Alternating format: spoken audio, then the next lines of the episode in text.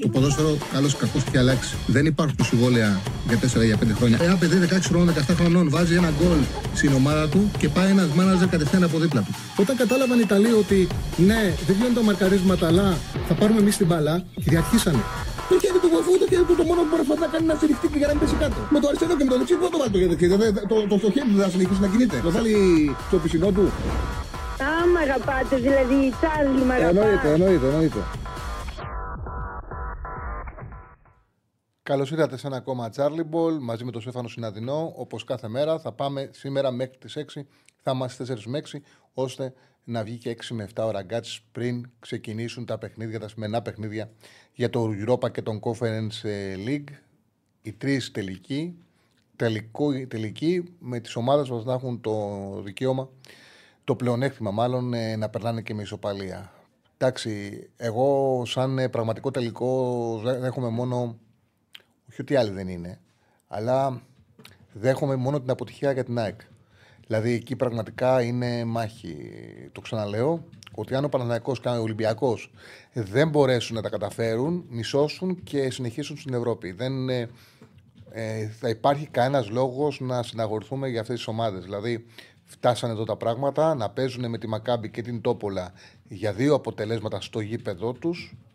Ε, αν δεν τα καταφέρουν, έτσι κι αλλιώς, χωρίς να παίζουν με μεγαθύρια, δεν, παίζουν με, δεν παίξανε ούτε ο Ολυμπιακός έπαιξε με την City και τη Leverkusen ή την Bayern Μονάχου, έπαιξε με την West Ham και την ε, Freiburg, ούτε ο Παναθηναϊκός έπαιξε με την Paris Saint-Germain και την ε, Real Madrid και την Barcelona, ούτε καν με τη φετινή χειρονά. Έπαιξε με την Rennes και τη Villarreal με δύο προβληματικές ομάδες. Δεν καταφέρανε να μείνουν στη διεκδίκηση ε, του διδήμου μέχρι το τέλος. Δεν τα καταφέρανε. Αυτό είναι αποτυχία. Μπορούν όμως να συνεχίσουν στην Ευρώπη και να διεκδικήσουν τις πιθανότητές μέσω του Conference League. Έχουν σήμερα στο γήπεδό τους το δικαίωμα με δύο αποτελέσματα να πάρουν την πρόκληση και η λογική λέει πιστεύω ότι μπορούν να τα καταφέρουν και πιστεύω ότι θα τα καταφέρουν. Η μάχη θα γίνει με την, ε, για την ΑΕΚ. Πριν ξεκινήσω να μιλάω για πιθανές εντεκάδες και την ανάλυση της ε, ημέρας, να δω λίγο τα, να σχολιάσω λίγο τα αυτά που έχετε γράψει γιατί τα διάβαζα πριν ξεκινήσει η εκπομπή και σε μερικά θέλω να απαντήσω. Πήγαινε, πήγαινε, κατέβα, κατέβα, κατέβα. Ε, Λέει ένας φίλος, λέει Παρή, ποτέ δεν ήταν ομάδα. Μπράβο, αυτά. Ένας άλλος μου γράφε πριν ότι ο Παπέ πρέπει να οριμάσει. Παιδιά, μην κρίνετε μόνο τα αποτελέσματα. Λέει ο φίλος, η Παρή μας κουβάντιασε πάλι χθες. Τελικά είναι πολύ λίγη σαν ομάδα. Σε ρήτο ομαδικότητας και προσωπικότητα. Ο Παπέ πρέπει να οριμάσει και άλλο και να αποκτήσει προσωπικότητα νικητή. Τι να οριμάσει ο Παπέ. Ο Παπέ έχει πάρει Μουντιάλ. Τι να οριμάσει. Είδες χθες το παιχνίδι. Μην κρίνετε μόνο το αποτέλεσμα, παιδιά. Μην κρίνετε μόνο από το γεγονός ότι ε, το βάρ τον έδωσε ο site για ένα τσικ που, που έφυγε πιο γρήγορα. Ο Επαπέ έκανε ένα σπουδαίο παιχνίδι χτες. Πραγματικά συγκυριακά δεν, συγκυριακά δεν σκόραρε. Αυτό δημιούργησε τον γκολ. Στο πρώτο ημίχρονο πέρασε κανένα το φύλακα και του, του, έβγαλε, του το βγάλανε πάνω από τη γραμμή. Συγκυριακά δεν σκόραρε ο Παπέ, συγκυριακά δεν σκόραρε παρή. Καλύτερη ομάδα ήταν. Έπαιξε ωραία. Στο τέλος ε, ο Ενρίκε πήρε μια απόφαση και σωστά, γιατί είναι προπονητής ο Ενρίκε και φοβούνται οι προπονητές. Και σου λέει στο 89-90, όταν είδαν ότι κερδίζει Μίλαν, μην γίνει τίποτα, καμία στραβή και μας γίνει το 2-1 και μείνουμε εκτός. Α κρατήσουμε το 1-1, ας βγούμε έστω και δεύτερη. Μπορεί να έχουμε πιο δύσκολη κλήρωση, αλλά από τη στιγμή που κερδίζει Μίλαν, μην το συνεχίσουμε στο πάνω κάτω πάνω κάτω γιατί έχουμε γκίνια και η μπάλα δεν μας παίρνει. Μπαίνει. Έπρεπε να, βάλει τρία γκολ εκτός η Παρή ε, και το φάμε στο τέλος και αποκλειστούμε και δεν έχουμε χρόνο να το γυρίσουμε. Οπότε τους είπε κάλμα. Ο Εμπαπέ μάλιστα φαινόταν ότι διαμαρτυρόταν. Ε. Ήθελε να πάνε για την νίκη. Δεν το έκανε. Ε, ο Εμπαπέ έκανε ένα σπουδαίο παιχνίδι χτες. Και ήταν ηγέτης στην ε, Πάρη, μια νικιανική ομάδα. Κοιτάξτε να δείτε αυτή την εποχή, τώρα, άμα δούμε πώς είναι οι ομάδες, καμία δεν ξεχωρίζει. Δεν υπάρχει μια ομάδα στο επίπεδο της ε, περσινή City να είναι ένα επίπεδο πάνω από τις άλλες. Είναι όλες πάνω κάτω στα ίδια επίπεδα. Νομίζω ότι αν συνεχίσουμε έτσι, θα δούμε ένα συναρπαστικό Champions League από την άποψη πως φέτος δεν υπάρχει καμία ομάδα να είναι πολύ καλά. Ξέρετε, το ποδόσφαιρο είναι ένα άθλημα που τρέφεται από τον ανταγωνισμό, το λέω συνέχεια, και ακόμα και αν το επίπεδο πέφτει λίγο, αν υπάρχει ανταγωνισμός, αν υπάρχει ανταγωνισμός, ε, πραγματικά έχει πάρα πολύ μεγάλο ενδιαφέρον. Τώρα, Τα δυστυχώς θα χάσει η ΑΕΚ, θα κάνει η ΑΕΚ, θα το δούμε παιδιά στο γήπεδο. Με το στόμα δεν προκρίθηκε και δεν αποκλείστηκε κανένας. Θα τα δούμε όλα στο γήπεδο. Λοιπόν, τι, τι πόλ να βάλουμε, λες; Αν πιστεύετε ότι θα κάνουν οι ελληνικές ομάδες τέσσερις νίκες, τρεις νίκες, ε, από δύο νίκες, δύο νίκες, από λιγότερο από δύο νίκες. Δηλαδή, γιατί μπορούν να πάρουν και τα τέσσερα. Όχι τέσσερις νίκες. Η νίκη για την ΑΕΚ θεωρείται και ισοπαλία. Για μένα. Οπότε, αν πιστεύετε ότι θα έχουμε. Θα έχουν ελληνικές ομάδες. Προκρίσεις. Προκρίσεις, τι προκρίσεις; Ναι, εντάξει, OK, okay, τέσσερις προκρίσεις. Ναι, ναι. ναι. Ναι, δηλαδή θα περάσει μόνο ο Πάοκ. Ναι, OK. Okay. Ας το πάμε έτσι. Σιγά το poll τώρα, αλλά OK. Okay. Αν θέλετε να σκεφτείτε κάτι καλύτερο, βάλτε το να το βάλουμε μετά.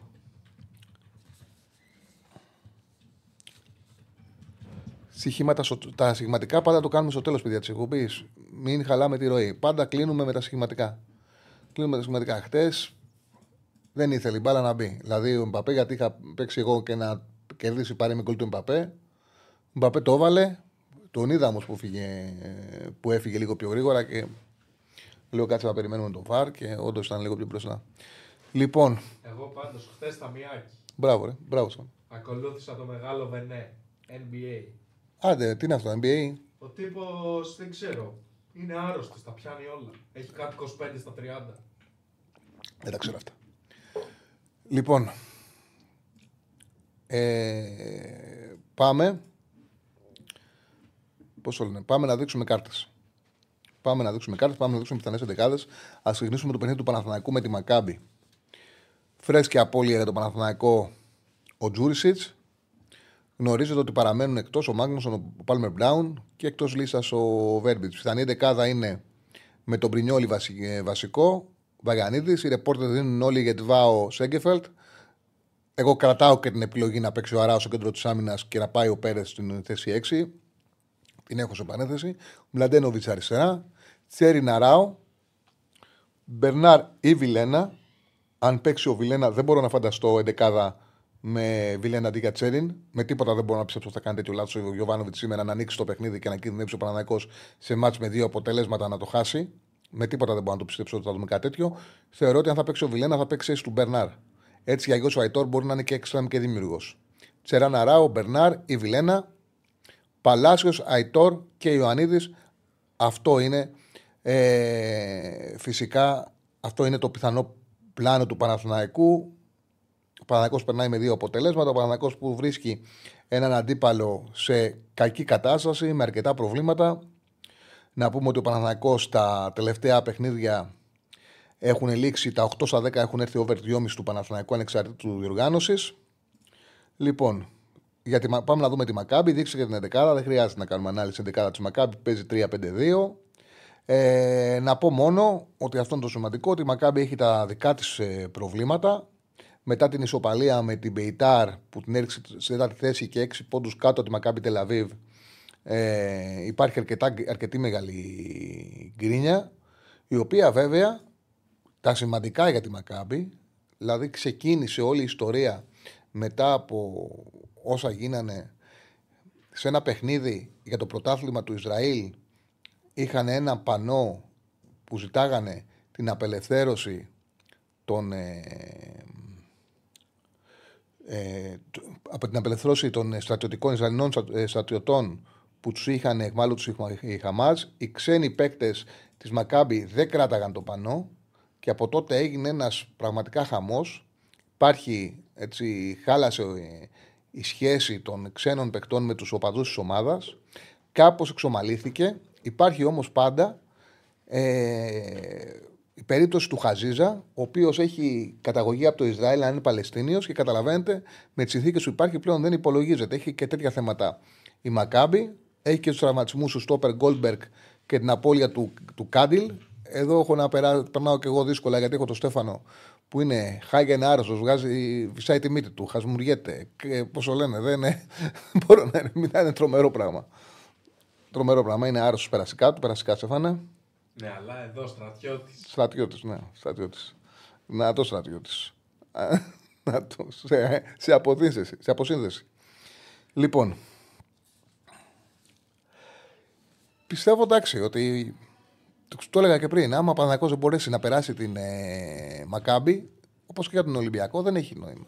Θεωρώ ότι εγώ περιμένω θετικά τον Παναθηναϊκό, πάρα πολύ βελτιωμένο με τον Αϊτόρ. Νομίζω ότι αυτό θα έχει διάρκεια γιατί ο Αϊτόρ δίνει πράγματα στον Παναθηναϊκό τα οποία δεν, μπορούσαν, δεν υπήρχαν το προηγούμενο για πάρα πολύ μεγάλο διάστημα. Όπως επίσης του δίνει και δυνατότητα να παίξει πιο ποιοτικά το 4-3-3 με την άποψη όταν παίζεις το 4-3-3 και έχεις ενώ το 4-3-3 χωρίς καθαρό δημιουργό, δηλαδή χωρίς τον Μπερνάρ, με τον Βιλένα. Γιατί όταν παίζεις αυτή τη τακτική, ε, χρειάζεται να υπάρχει και ένας δημιουργός από τις πλευρές. Και ο Αϊτόρ μπορεί να το κάνει αυτό. Μπορεί να πάρει την μπάλα και να την κουβαλήσει με ποιότητα και να παίξει με τον Ιωαννίδη, να παίξει με τον κοντίνο του Μπακ, να έχει, μια ομάδα, να έχει ομάδα δημιουργία. Κάτι το οποίο δεν ήταν εύκολο να γίνει ούτε με τον Παλάσιος Μαντσίνης σαν δίδυμο. Καλά, εντάξει, δεν συζητάω για τις λύσεις που είδαμε με τον Μπερνάρτ αριστερά, που ήταν μια ταλαιπωρία και για τον Μπακ μας ε, και, για τον, ε, και για τον κόσμο του Παναθηναϊκού και για τους πάντες. Δεν συζητάω εγώ για τέτοιες ε, λύσεις.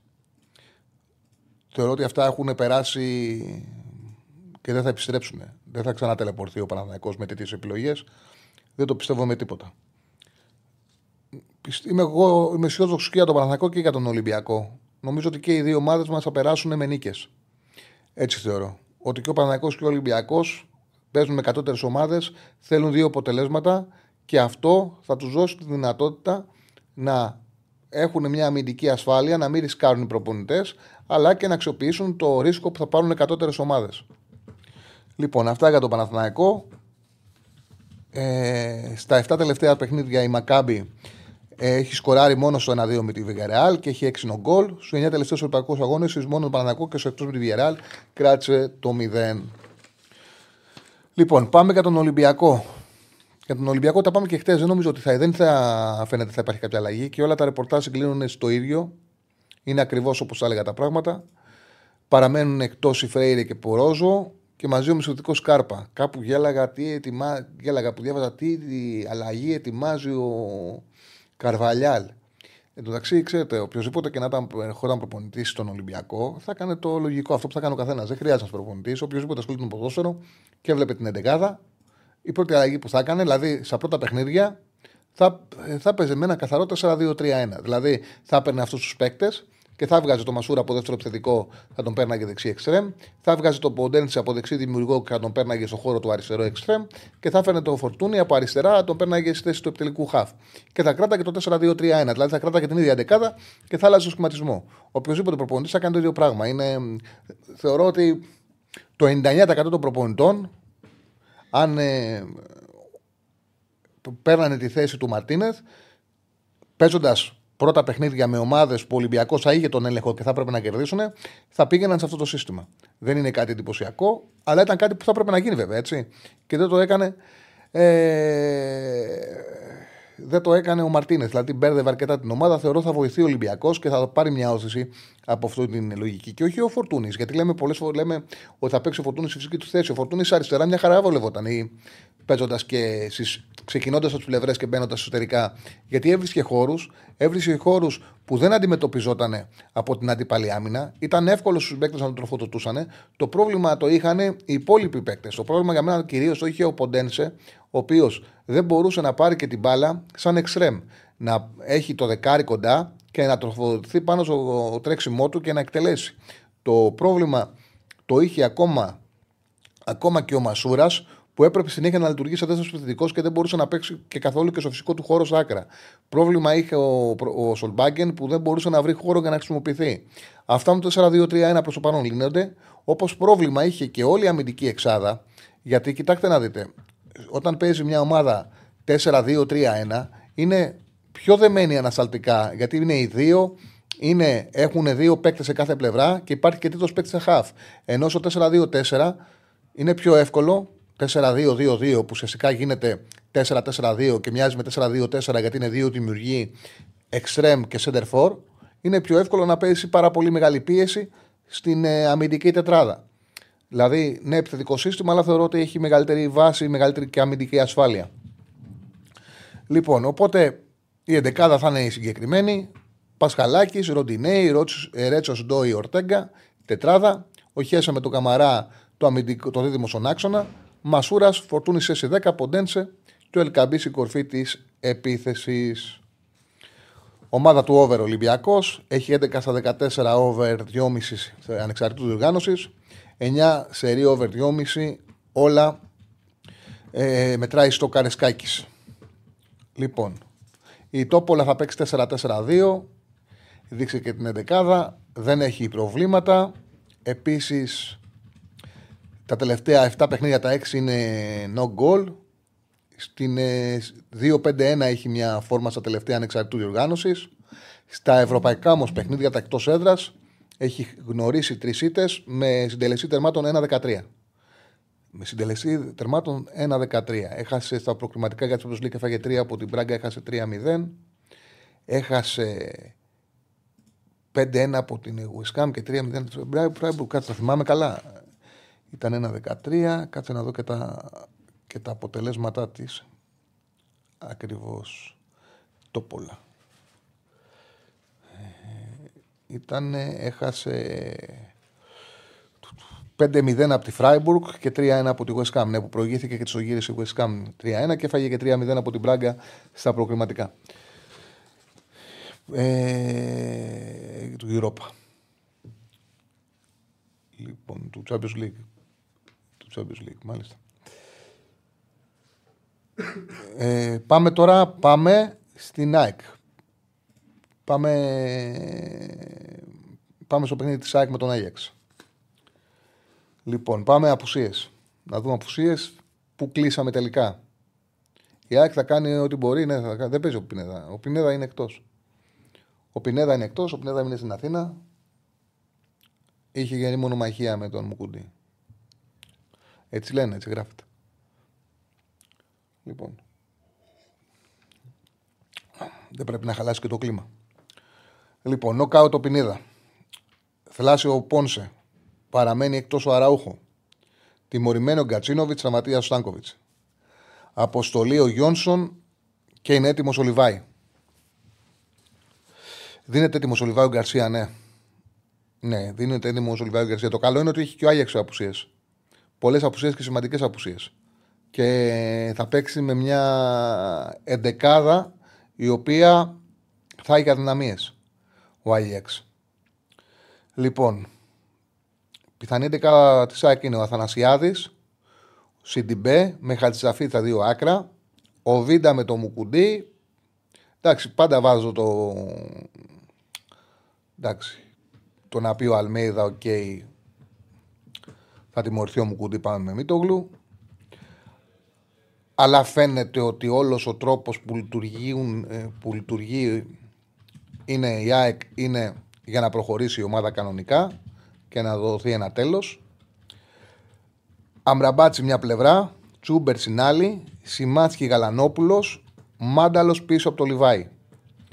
Λοιπόν, σε παρένθεση έχω το, την πιθανότητα να παίξει ο Γιόνσον. Από ό,τι καταλαβαίνω πάντως από το ρεπορτάζ δεν είναι σε 100% ετοιμότητα. Το πιο πιθανό να ξεκινήσει ο Γαλανόπουλος και να μπει στην, ε, στη διάρκεια ο Γιόνσον. Ο Ελίασον ασφαλώς παίζει για τη θέση του Αμράμπατ, όπως και για τον Τσούμπερ, αν θα πάει ο Τσούμπερ πίσω από τον Μάνταλο, πίσω από τον Λιβάη. Ο Λιβάη δίνεται ότι είναι 100% έτοιμος και θα ξεκινήσει. Ε, ο Τσούμπερ Δεκάρη, ναι, ο Τσούμπερ Δεκάρη. Πρώτη φορά παίζει ο Τσούμπερ Δεκάρη. Τι μου δεν στέλνει ο Τσούμπερ Δεκάρη. Δεν βλέπεις να εκφέτο. Τα περισσότερα παιχνίδια Δεκάρη έχει παίξει. Τι ο Τσούμπερ Δεκάρη. Ε, Πάντως το δίνουν αριστερά σήμερα τον Τσούμπερ. Αριστερά τον έχω βάλει τον Τσούμπερ και τον Μάνταλο πίσω του Λιβάη. Αλλά ο Τσούμπερ μπορεί να παίξει και, και δεκάρι. Έχει παίξει πολλά παιχνίδια δεκάρι όπως έχει παίξει στο Ιντερφόρ. Δεν είναι συγκεκριμένα αυτά που κάνει ο Αλμέιδα. Τέσσερα στην άμυνα, δίδυμο κεντρικών χαφ. Στα δεξιά, στο ελληνικό πρωτάθλημα, στα περισσότερα Ελίασον, στα δυνατά παιχνίδια και στην Ευρώπη ο Αμράμπατ. Αριστερά, όταν είναι ο Γκατσίνοβιτς, παίζει ο Γκατσίνοβιτς. Όταν δεν είναι ο Γκατσίνοβιτς, μπορεί να πάει ο Πινέδα όταν είναι διαθέσιμος και να μην πάει με σκληρό δίδυμο στον άξονα Σιμάνσκι Γιόνσον. Όταν δεν θέλει να πάει ο Πινέδα, μπορεί να βάλει το Τσούμπερ μέχρι εκεί. Αυτά κάνει ο τέτοιος και όταν υπάρχει ο Γκατσίνοβιτς, πάει ο Τσούμπερ πίσω από τον Λιβάη. Όταν δεν υπάρχει και ο Λιβάη, πλέον προτιμάται ο Τσούμπερ για την κορφή της επίθεσης. Φαίνεται αυτό που καταλαβαίνω Αυτό που καταλαβαίνω, ούτε ε, λέει φέτος δεκάρι είναι ο Τσούμπερ. Ούτε, φέτος, ούτε δεκάρι είναι ο Τσούμπερ. Ο Τσούμπερ παίζει σεντερφόρ όταν δεν μπορεί να παίξει ο Λιβάη. Στα τελευταία μάτια είναι σεντερφόρ ο Τσούμπερ. Το προηγούμενο. Όμως, όταν δεν υπάρχει ο Ραούχο, μπορεί να παίξει και δεκάρι και δεν προτιμάται ο Μάνταλος για την εντεκάδα. Και από εκεί πέρα, όταν δεν υπάρχει ο Γκατσίνοβιτς, μπορεί να παίξει και αριστερά. Δηλαδή, καλύπτει αυτές τις τρεις θέσεις ο Τζούμπερ με επιτυχία. Και αυτό είναι αξίζει χαρτίρια ο Ελβετός. Ε, γιατί πραγματικά και στις τρεις θέσεις παίζει από 7 μέχρι 8 και τις τρεις θέσεις. Και στις τρεις θέσεις. Έχει λύσει τα χέρια του Αλμίδα και έχει και αυτή την ικανότητα. Χριστός. Πω, πω, εντάξει, εδώ πέρα είναι η κατάσταση τραγική. Φοβάμαι ότι σε κόλλησα εγώ, ε. ε. και σου κάνω και, και, σου κάνω και, και σου κάνω και τέτοιο. Εσύ, κάποιος από τους άλλους δύο; Τέλος πάντων. Εγώ είμαι καλύτερα τώρα, μην ξανακολλήσεις. Όχι, κρεματάκι είναι, δεν λέει κάτι. Εντάξει. Κάνεις τα τεστ. Εντάξει, μου φύγα. Τι να κάνουμε. Τι να κάνουμε. Έδωσε ο καθήκον, μετά θα ξεκουραστούμε. Άλλη μια εβδομάδα είναι. Και θα ξεκουραστούμε. Ετοιμάζουμε για την επόμενη εβδομάδα. Όχι, δεν θα κάνω ακόμα ανακοινώσεις. Θα τις κάνω. Ετοιμάζουμε ένα πάρα πολύ ωραίο δώρο. Για την επόμενη εβδομάδα. Ένα πάρα πολύ ωραίο δώρο για τους φίλους της εκπομπής. Πάρα πολύ ωραίο δώρο. Πραγματικά θα σας αρέσει. Πολύ ωραίο δώρο. Like, subscribe όμως. Ναι, κάντε like, κάντε subscribe. Ε, θα σας- σας φέρουμε και δώρο. Οπότε κάντε like, like και subscribe στην εκπομπή. Λοιπόν, αυτά για την ΑΕΚ. Να πούμε για την ΑΕΚ επίσης ότι στα τελευταία 7 έχει πάει πιο συντηρητικά η ΑΕΚ. Στα 6 τελευταία παιχνίδια ανεξαρτήτου διοργάνωσης έχει κάνει under 2,5 και μόνο δύο φορές έχει βάλει πάνω από ένα γκολ. Εντάξει, αυτό πληρώνει κιόλας τη δυσκολία που έχει. Τη δυσκολία που είσαι σκοράρισμα δεν παίρνει γκολ από το φόρ. Έχει μια πάρα πολύ. Πρέπει να ξεπεράσει σήμερα μια πολύ κακή παράδοση που έχει στην Ολλανδία με 6 ήττες 6 παιχνίδια στο Ολλανδικό έδαφος χωρίς να σκοράρει με 16, τέρμα, 16 0 τέρματα. Ε, πρέπει να το ξεπεράσει αυτό η ΑΕΚ. Έχει τη δυνατότητα. Εγώ έχω την εντύπωση ότι πιο αδύναμος Άγιαξ από τον φετινό δεν μπορώ να θυμηθώ να έχει εμφανιστεί. Μιλάμε για πραγματικά μια ομάδα αρκετά αδύναμη. Ε, ναι, μας μαθαίνεις με το δώρο. Θα, πρώτα θα το πούμε το δώρο και μετά, μετά. Το αφεντικό τρελάθηκε. Αλλά πρέπει να το ανακοινώσουμε το δώρο. Λοιπόν, Πιο αδύναμος Άγιαξ δεν έχει εμφανιστεί από φέτος. Έχασε μεγάλη ευκαιρία. ΑΕΚ θα έχει καθαρίσει. Θα μπορούσε να έχει κερδίσει στην ε, Φιλαδέλφια το παιχνίδι της και να έχει καθαρίσει. Έχασε μεγάλη ευκαιρία αυτό το παιχνίδι. Πάλι βέβαια βρίσκει έναν Άγιαξ με σημαντικές απουσίες. Είναι τιμωρημένος ο Μπερκάου, ο βασικός εξής εξτρέμ. Είναι τραυματίας ο Μπερκβάιν, ο γρήγορος εξτρέμ που παίζει στη Τότενα με, με ταχύτητα. Ο ένας είναι ο γρήγορος, ο άλλος είναι ο δημιουργός. Λείπουν και οι δύο. Δεν υπάρχουν πολλές λύσεις για να αντικατασταθούν οι δύο συγκεκριμένοι ποδοσφαιριστές. Είναι καιρό εκτός δράσης ο Φαν, Φαν ντε Μπόμεν. Έχει, σ- αυ- δηλαδή ουσιαστικά για μένα στον φετινό Άγιαξ οι τέσσερις καλύτεροι ποδοσφαιριστές του είναι ο Μπρόμπεϊ και οι τρεις που λείπουν. Ο Μπρόμπεϊ, ναι, που λέει φίλε είναι σαν παλαιστής, είναι ένα φαινόμενο με αυτό το σώμα, με αυτή τη δύναμη, να έχει ταχύτητα, να έχει ποιότητα, να σκοράρει. Είναι ο μόνος παίκτης που τον βλέπεις και θυμίζει Άγιαξ. Ο μόνος. Λοιπόν, πιθανή εντεκάδα. Ο Ραμάι κάτω τα δοκάρια. Ο Ρέτζ Σόσα στα δύο άκρα. Ο Σούταλο με τον 17χρονο Χάτο του κεντρικό αμυντικό δίδυμο. Με τον ε, Σόσα τον Κροάτη που αμυντικά είναι επιρρεπής, ξέρει μπάλα, επικίνδυνος είναι, αλλά αμυντικά είναι αδύναμος. Σε αυτήν την πλευρά ανάμεσα θα παίζει ένα 17χρονο παιδί και ο, Χα... και ο Σόσα.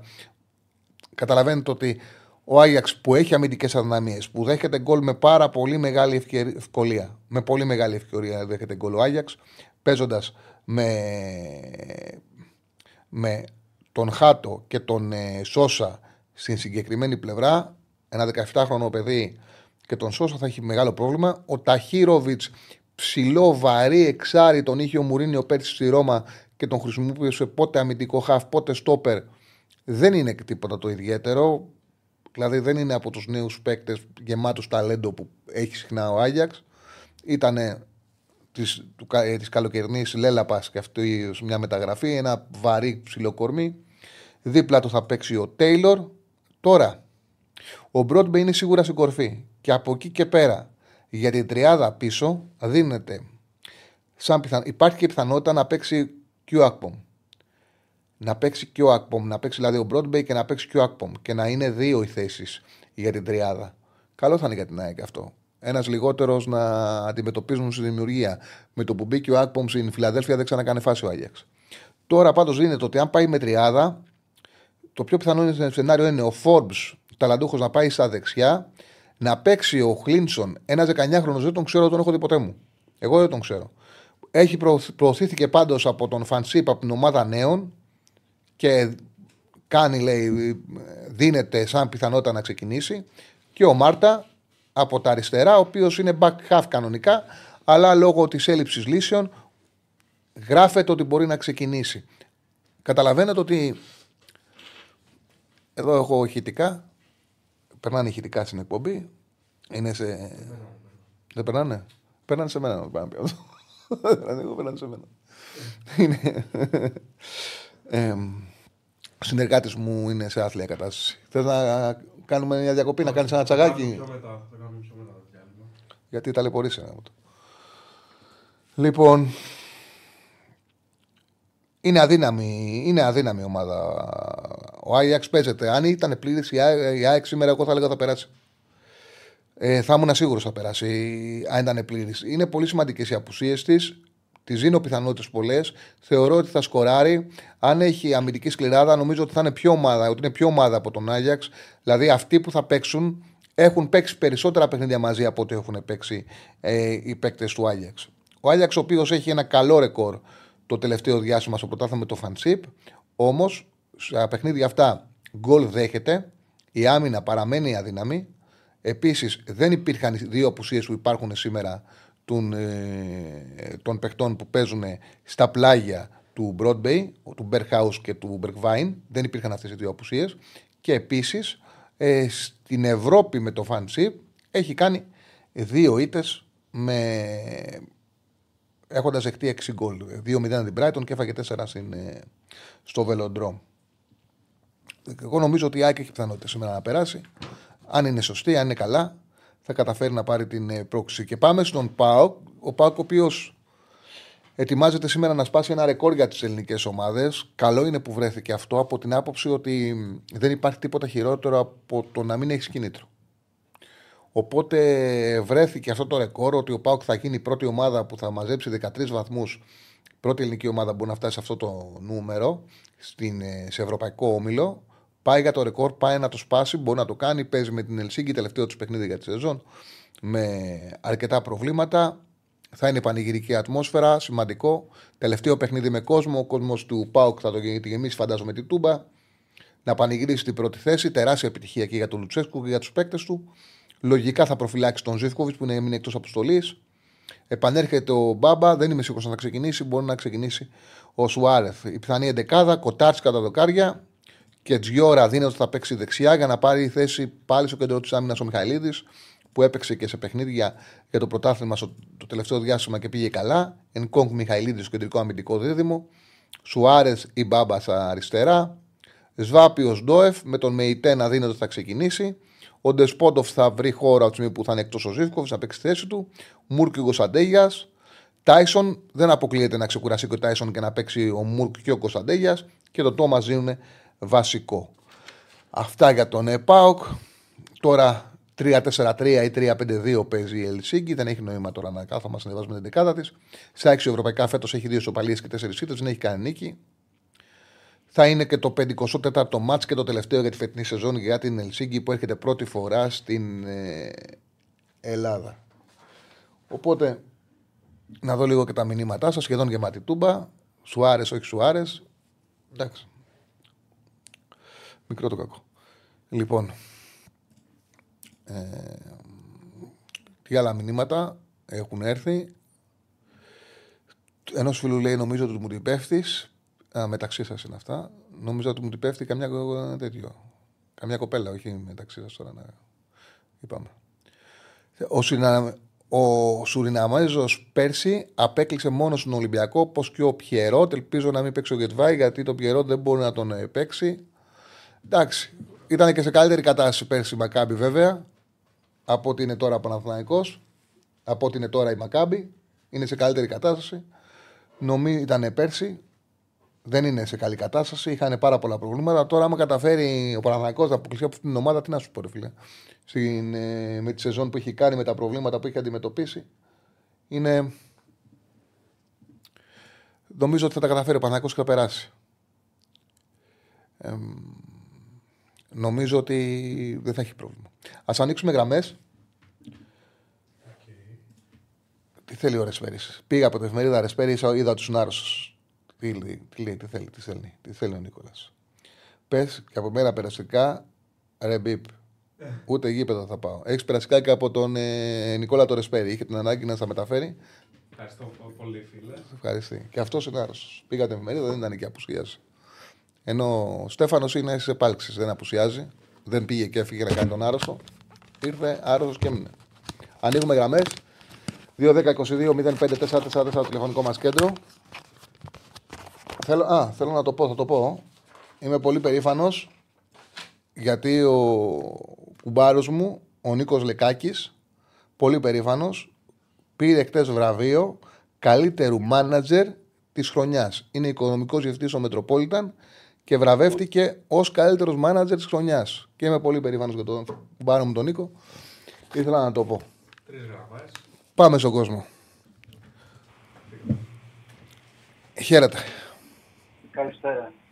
Καλησπέρα, φίλε. Τι κάνεις, Τσάρλι, καλά; Καλά, φίλε μου, μια χαρά, ναι. Έχεις καταλάβει ποιος είμαι ή όχι; Για μιλά λίγο. Κλέαρχος από Ολλανδία. Έλα, ρε, κλεάρχε. Έλα. Έλα. Ε, δεν πήρα την προηγούμενη εβδομάδα, άκουγα τις εκπομπές. Ειλικρινά, ε, θα θέλω να ξεκινήσω με κάτι άλλο, με βάση τα χθεσινά και τα, τα προηγούμενα που έχουν συμβεί. Καταρχάς, ε, θέλω να πω το εξής. Ότι, ε, εντάξει, είμαι Παναθηναϊκός. Το ξέρουν όσοι, μα- όσοι έχουν ακούσει την εκπομπή κάποιες φορές και έχω πάρει και έχω μιλήσει, το ξέρουν ότι είμαι Παναθηναϊκός. Και μπορώ να πω και, και άρρωστος ως έναν βαθμό. Ε, αυτό, που με, αυτό, που, α- αυτό που με ε, κατέβνασε χθες ήταν ε, ο, η, ο, η, το τηλεφώνημα που είχε στο τελευταίο ενός Ολυμπιακού που κατέκρινε την ίδια του την ομάδα. Γιατί διαφορετικά ε, ήθελα πραγματικά να πάρω έστω και την τελευταία στιγμή στο τέλος και χθες για να πω αυτά που θα πω σήμερα. Το ύφος και το ύφος της κάθε ομάδα. Ε, να- πι- δέκα δευτερόλεπτα θα σου πω. Δε- δε- Απλά δέκα δευτερόλεπτα θα διακόψω και δεν τέτοιο. Δέκα δευτερόλεπτα. Ναι, Εγώ αυτό το οποίο βλέπω είναι ότι υπάρχει ότι βγαίνει προς τα έξω μία τοξικότητα, μία οξυτότητα την οποία τουλάχιστον στη δική μου εκπομπή ε, από τον κόσμο δεν, ε, δεν υπάρχει. Δηλαδή ε, γίνεται το παιχνίδι με το Βόλο. Ε, ψηφίζουμε, βάζουμε πολ για το ποιος στέει για την ισοπαλία, για την κέλα του Ολυμπιακού. Η διαιτησία ε, παίρνει 14-16%. Ένα πάρα πολύ μικρό ποσοστό. Ξε, γίνονται, ας το πάρουμε και πιο μετά. Γίνονται τα επεισόδια. Τα επεισόδια, τα επεισόδια γίνεται ε, το πανό, βα- ε, όχι το πανό που σηκώνει θύρα 13. Δεν πήρε ούτε ένας άνθρωπος να υπερασπιστεί. Ε, μετά με την κροτίδα. Δεν πήρε ούτε ένας φίλος του Ολυμπιακού να κάνουμε μια παράλογη συζήτηση. Ούτε ένας. Και τώρα το ίδιο. Δηλαδή βλέπω, εγώ νιώθω ότι επειδή. Ο, αυτό θα σου πω και το κλείνω. Και μιλάς εσύ. Ναι. Εγώ νιώθω ότι επειδή πραγματικά ο Έλληνας έχει ταλαιπωρηθεί πάρα πολύ. Ταλαιπωρήθηκε πάρα πολύ με την οικονομική κρίση. Πέρασε την πανδημία. Δεν αντέχει άλλο. Δεν αντέχει άλλο δηλαδή αυτή την, την ηλίθια τοξικότητα. Δεν αντέχει άλλο να παίζουν με την νοημοσύνη του. Θεωρώ ότι ε, η πλειοψηφία έχει απόλυτη ε, υγεία και έχει βγάλει από το μυαλό της το φανατισμό. Απλά υπάρχουν οι λίγοι που δεν το καταλαβαίνουν και κάποιοι κάνουν επικοινωνία με ε, λες και βρισκόμαστε 10-20 χρόνια πίσω και όχι με, χω, χωρίς να γνωρίζουν τι συμβαίνει σήμερα στον κόσμο. Αυτό εγώ αντιλαμβάνομαι. Αυτά ήθελα να σου πω. Πάρ το λόγο και πες ό,τι νομίζεις. Λοιπόν, ε, όταν ε, βασικά θα το πω με, ίσως και μέσα με, από μια φράση να αρκεί. Ένας πολύ βασικός λόγος που έφυγα από την Ελλάδα και ήρθα στην Ολλανδία να εργαστώ είναι ακριβώς το ύφος και το ήθος που ε, περιέχεται μέσα από τις δηλώσεις που έχει κάνει ο Ολυμπιακός την τελευταία εβδομάδα, ο ΙΠΑΕ Ολυμπιακός.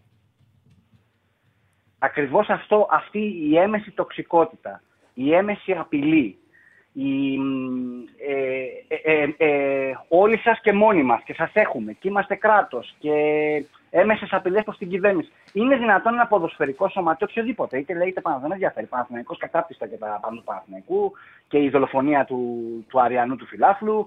Έχουν γίνει πολλά από, πάρα, από όλες τις ομάδες. Δεν, ε, δεν ξέρω κανέναν και τη δική μου μέσα. Λοιπόν, ε, τραμπούκοι, τραμπούκοι, αλήτες και και κακά παιδιά έχουν όλοι. Δυστυχώς. Το θέμα όμως είναι ότι ενώ όλε οι άλλες ΠαΕ δεν βγάζουν αυτό το, αυτό το ύφος, η μοναδική ΠαΕ που βγάζει τόσο μεγάλη ελαζονία στις δηλώσεις τη, ακόμα και όταν είναι υπόλογη, είναι συγκεκριμένη. Ε, ε, ναι. Σ' ακούω, σ' ακούω. Και αυτό ε, για μένα θα έπρεπε να προβληματίζει πάνω από όλα τους ίδιους Ολυμπιακούς, όπως τον τελευταίο Ολυμπιακό που μίλησε, που ένιωσε ντροπιασμένος. Δεν έπρεπε να νιώθει ντροπιασμένος. Είναι απλά μια ομάδα την οποία παρακολουθεί, η οποία τον εκφράζει, με την οποία μεγάλωσε και θέλει να υποστηρίζει. Δεν έχει κανένα λόγο να νιώθει ντροπή. Γιατί κάποια στιγμή αυτή η ομάδα θα περάσει στα χέρια ενδεχομένως κάποιου άλλου, που θα έχει διαφορετική αντιμετώπιση και διαφορετικό τόνο και χρειά στο τι μεταφέρει στο, προ, προς τα έξω Δυστυχώς έχω την αίσθηση ότι ο συγκεκριμένος πρόεδρος μεταφέρει μόνιμα το συγκεκριμένο ύφος. Και αυτό που έχω να καταλογίσω είναι ότι ναι, και οι άλλοι ε, πρόεδροι ε, στην ουσία ε, υποδαβλίζουν με συμπεριφορές. Όμως, τις περισσότερες φορές απλά είναι αμέτωχοι ή απλά πει κάτω από το τραπέζι μπορεί να επιτρέπουν καταστάσεις. Αλλά εγώ δεν έχω δει κάποιον άλλο πρόεδρο ΠαΕ να υποκινεί καταστάσεις ή, ή να ενθαρρύνει συμπεριφορές. Αυτό είναι το ανησυχητικό. Και με, με χαροποιεί αφάνταστα, ε, δεν ξέρω αν είναι συμβουλική κίνηση ή ενδεχομένως επειδή θίγονται τα συμφέροντά τους, ότι όλοι οι υπόλοιποι τάχθηκαν απέναντί τους στην ΕΠΑΕ. Στην, ε, ναι, στο, στη, στο, να είναι πρόεδρος της Λίγκας. Το οποίο η περιθωριοποίηση από μόνη της ίσως να, να προκαλέσει κάποιες αλλαγές. Άκουσα επίσης για τις αλλαγές για τα εισιτήρια.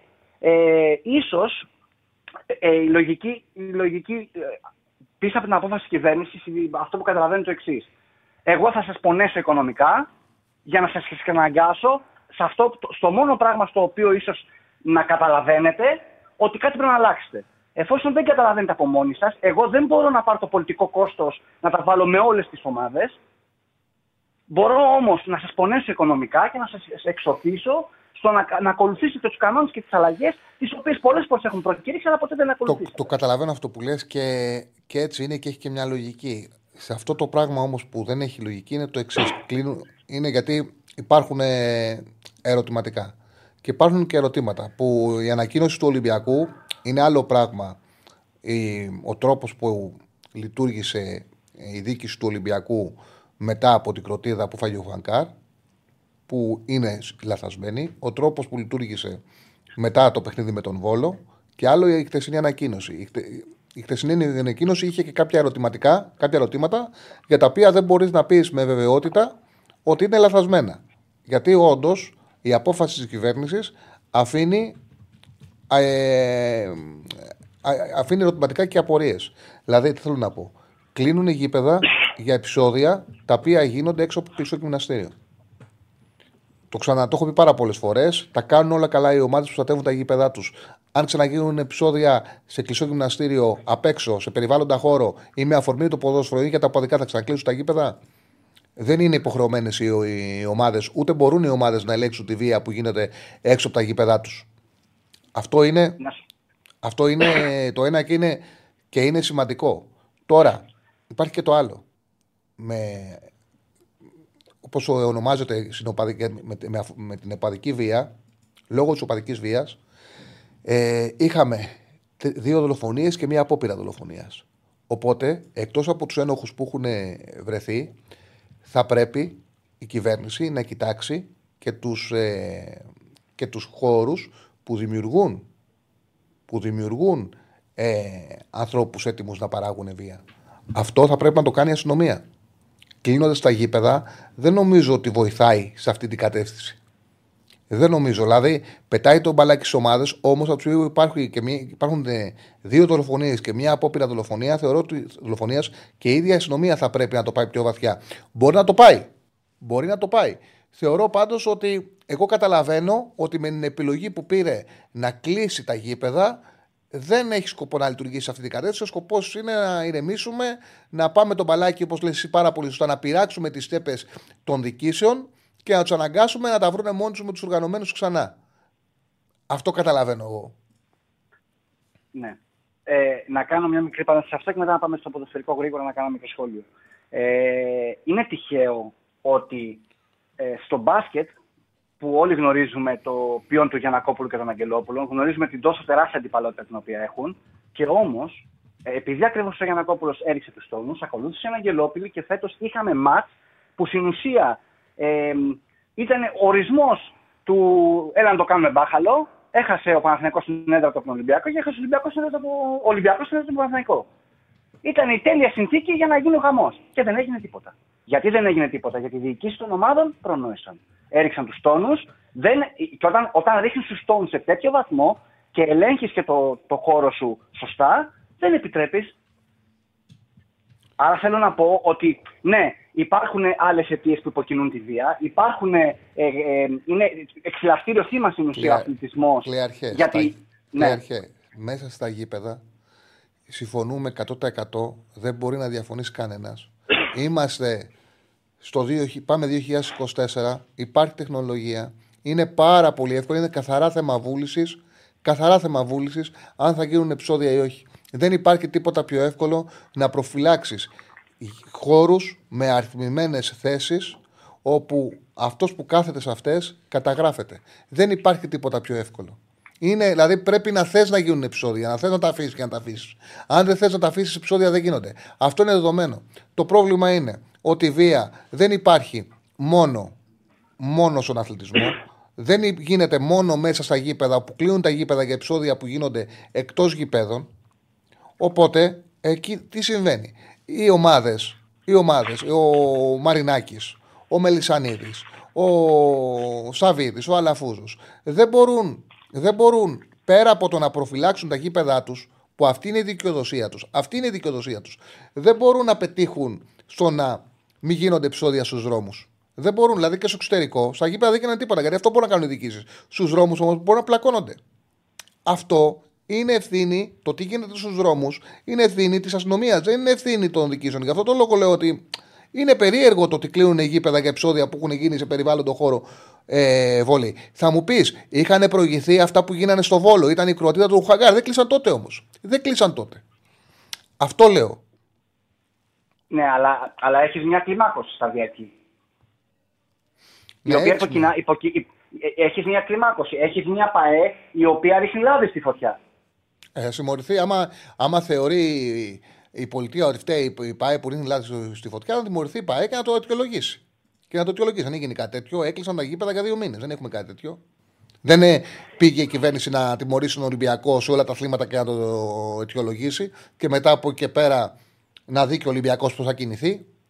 Μπορεί να πάρει το πολιτικό κόστος για να το κάνει. Δεν ξέρω. Εγώ μου είπες κάτι και σου απάντησα αυτό που είπες. Εγώ βλέπω μια απόφαση η οποία έχει κενά πάρα πολλά. Η συγκεκριμένη Σαφώς. απόφαση. Σαφώς. Σαφώς. Τέλος πάντων, να πω και δύο κουβέντες για το ποδοσφαιρικό. Πιστεύω ναι. ότι και άλλος κόσμος θα Λοιπόν, ε, τα έχω πει πολλές φορές για, το, για τον Αϊτόρ.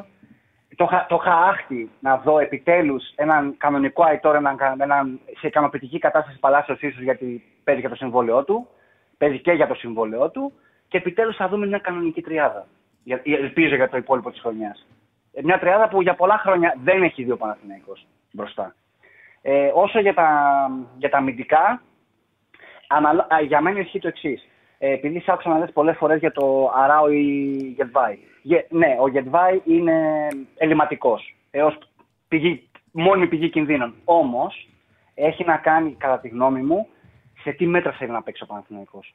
Αν ο Παναθηναϊκός θέλει να παίξει, ε, να, να, δώσει, να δώσει γήπεδο στην, ε, στη Μακάμπη και να παίξει αντιπιθέσεις, τότε μπορεί να βάλει το Γετβάη στην άμυνα και να παίξει λίγο πιο χαμηλά μέτρα με Αράο Τσέριν να καλύπτουν. Και ειδικά αν παίξει ο Φουακάλ που είναι πιο αμυντικογενή σε σχέση με τον Μλαντένοβιτς. Ε, εάν όμως αποφασίσει ο Παναθηναϊκός να παίξει σε ίσα μέτρα ή να, να έχει ως συνήθως την κατοχή και τον έλεγχο, τότε ναι, πρέπει ο Αράο να παίξει αμυντικός γιατί αλλιώς μαύρο φίλι Κοίταξε. που μας έφαγε.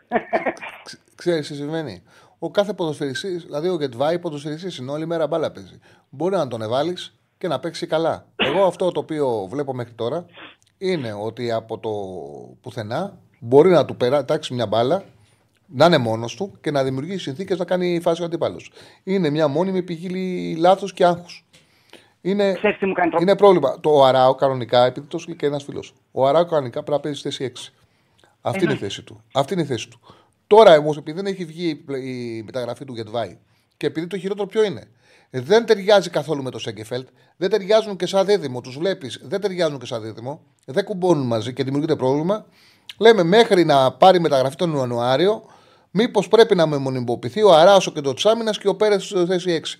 Έχει μεγαλύτερη ηρεμία έτσι ο Παναθηναϊκός. Τώρα, Έτσι άμα μου του κάνει δοθεί και εντύπωση. σήμερα η ευκαιρία, στο χέρι του είναι να αποδείξει ότι μπορεί να παίξει καλύτερα. Τι να σου πω, θα δούμε. Ξέρεις τι μου κάνει εντύπωση; Ότι στην αρχή της χρονιάς, επειδή δεν παρακολούθησα, όταν έπαιζε ως δεξί στόπερ, δεν σου λέω ότι ήταν ο καταπληκτικός, όμως είχε τρομακτική διαφορά σε σχέση με το πώς παίζει ως αριστερό στόπερ.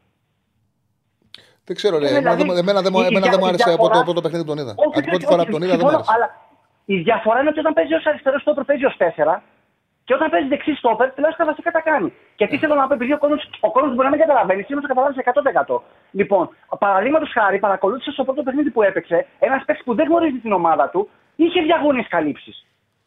Όταν παίζεις ως αριστερός δεν μπορεί να το κάνεις αυτό το πράγμα. Έγινε, φίλε. Λοιπόν, αυτά. Τέλος πάντων, να δούμε το μάτς και μακάρι να περάσουμε και βλέπουμε. Ευχαριστώ πάρα πολύ. Ευχαριστώ πάρα πολύ. Ναι, ναι, πάμε στον επόμενο. Μακάρι να περάσουμε και βλέπουμε. Χαίρετε. Γεια σου, Τσάρλι. Έλα, ρε Κώστα, τι κάνεις; Καλά, καλά. Ετοιμάζομαι σιγά σιγά για το μάτι σήμερα. Θα πας παιδάκι. Ε, λέω να πάω, ναι, το σκέφτομαι, αλλά δεν ξέρω ακόμα. Ωραίο είναι να Νιώθω πας, ότι γιατί έχω δεν πας. λίγο- Είναι, λίγο και ωραία άρρωστος. ώρα, 8 παρέταρτο. Θα πας, μετά να Είμαι πας να λίγο φας κανένα άρρωστος. σουβλάκι, όλα θα περάσει. Άμα είσαι άρρωστος, μην πας. Ναι, είμαι λίγο άρρωστος γι' αυτό, δεν είμαι πολύ καλά. Ε, άμα είσαι Α, άρρωστος. αλλά ε, αν και ήθελα να πάω σήμερα πολύ στο γήπεδο. Πότε έχεις σκοπό να το Ε, αποφασίσεις αν θα πας ή όχι; Πότε έχω σκοπό, ε, σε κανένα. Ε, περνάει η ώρα, ρε παιδί μισάωρο μου. με μία ώρα Ναι. πρέπει να έχω πάρει την απόφαση. Δεν Ναι. γίνεται. Αυτός Δηλαδή, θέλω. μέχρι να τελειώσει η εκπομπή πρέπει να έχω πάρει απόφαση. Δεν ξέρω, θα δω. Ναι. Πολυβιταμίνες και cold and flu και είμαστε βασιλιάδες. Ναι, μωρέ, πήγαινε και ό,τι γίνει.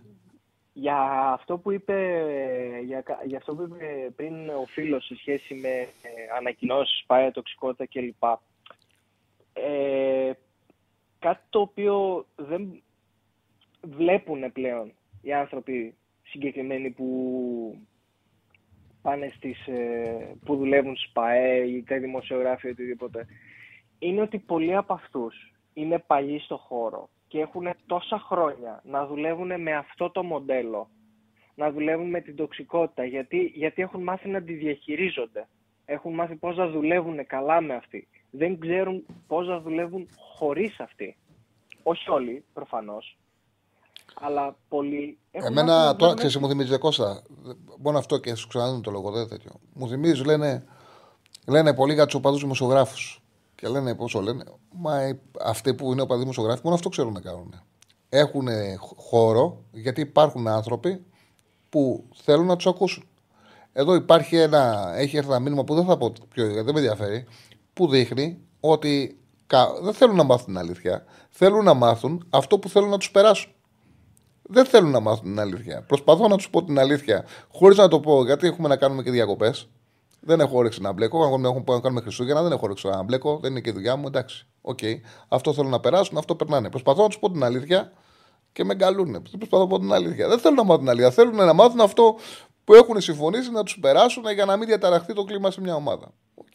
Δηλαδή, γι' αυτό το λόγο και οι οπαδοί δημοσιογράφοι έχουν. ε, αυτό μπορούν να κάνουν, γι' αυτό έχουν δουλειά. Οι οπαδοί μου δεν είναι όλοι. Έχουν, υπάρχουν πάρα πολύ καλοί άνθρωποι, πολλοί συνάδελφοι, εξαιρετικοί συνάδελφοι. Και εξαιρετικοί συνάδελφοι που δεν τους ξέρει ο, ο κόσμος, που πραγματικά κάνουν σπουδαία δουλειά. Εγώ έχω συνεργαστεί με παιδιά δημοσιογράφους που είναι ε, υπέροχοι. Έχουν παιδεία, έχουν γνώσεις, αφιερώνουν πάρα πολύ χρόνο και πο- πολλοί που δεν είναι και προβεβλημένοι και άλλοι που είναι προβεβλημένοι. Όμως υπάρχει ένα σημαντικό κομμάτι που κάνει μεγάλο κακό Αλλά κάνει κακό γιατί υπάρχει κόσμος που θέλει, που τους θέλει. Ε, Που θέλει να ακούσει αυτά. Θέλει να ακούσει αυτά που θέλει να περάσει η ΠαΕ. Θέλει να ακούσει την προπαγάνδα τους. Δεν είναι τόσο πολύ. Μπράβο στο μια, δεν, είναι ναι. το- δεν είναι τόσο πολύ, αλλά τι συμβαίνει. Είναι ενεργοί. Είναι ενεργοί. Δεν είναι πολύ, αλλά είναι ενεργοί. Οπότε γι' αυτό έχουν χώρο. Συνέχισε. Μπήκα σε συνέχισε. αναμονή. Έλα, έλα, Κωστά. Έλα, ναι, ναι, εδώ είμαι. Έλα. Ωραία. Ναι, ε, ε, απλά αυτό είναι ότι έτσι έχουν μάθει. Και για αυτό που λες για τους ε, οπαδικούς δημοσιογράφους, το να είσαι τοξικός και να προσπαθείς να το κάνεις αυτό το πράγμα έτσι, είναι επιλογή. Γιατί στην τελική ένας οπα... δημοσιογράφος οπαδικός, η δουλειά του δεν είναι να, να περνάει μία α, γραμμή, μας πολεμάνε, μας κάνουν, μας ράνουν μόνο η ομάδα μου και κανένας άλλος κλπ. κλπ. Ο οπαδικός δημοσιογράφος αυτό που πρέπει να σου κάνει, να κάνει είναι να λέει τα νέα της ομάδας σου, ρεπορτάζ για την ομάδα σου. Μέχρι εκεί. Από εκεί και πέρα. Ε, να πούμε όλοι, ε, στο chat γράψτε όλοι περαστικά στο Στέφανο. Περαστικά στο Στέφανε. Ευχαριστώ, ευχαριστώ. Ε, και περαστικά στο σκυλί μου γιατί έχει ο Τίτιδα. Περαστικά και σου κλείσω. Πώς Μα λέγεται; Είναι, είναι η Βασίλισσα Τουρλού. Έλα του. Περαστικά στο λέω. Ε, έπαθε νικητική- ε, νικητιακή ο Τίτιδα και τώρα είναι με χάπια, είναι με σταγόνες, έχει όλα τα ωραία. Για τα μάτια σήμερα. Ε, πιστεύω ότι ο ΠΑΟΚ έχει, πέρα από το ρεκόρ, ε, που λέμε, το οποίο εντάξει είναι σημαντικό. Εντάξει, όταν είσαι μια ομάδα όπως ο ΠΑΟΚ, δεν είσαι η Μπαρτσελώνα, που έβαλε με τον Ερυθρό Αστέρα τα τέταρτο, τέταρτο πέντα, έβαλε πιτσιρικάδες. Σε νοιάζει και για το rank, σε Η νοιάζουν City, οι η City. βαθμοί. Η Μπαρσελόνα έφαγε τρία από τα Αντβέρπ με αναματικού. Όχι με αναματικού, με ψιλοκαλή εντεκάδα. Για τη City λες. Ε, Συνέχισε. για, ναι, έστω Ναι. και για τη City. Δηλαδή δεν επηρεάζονται και να χάσουν ένα παιχνίδι που το κέρδισε κιόλας η City. Αλλά δεν επηρεάζεται από αυτό.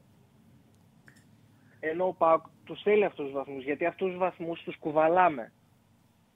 Και χάρη σε αυτή, στην ε, χρονιά που φτάσαμε στους 8 και στη φετινή χρονιά, πιθανότητα από εδώ και πέρα ο ΠΑΟΚ σε όποια ε, διοργάνωση και να πάει, με εξαίρεση ίσως προς το τέλος ε, στο Champions League, αν φτάσει, αν, μόνο εκεί θα είναι στους αδύναμους εκκληρώσεις.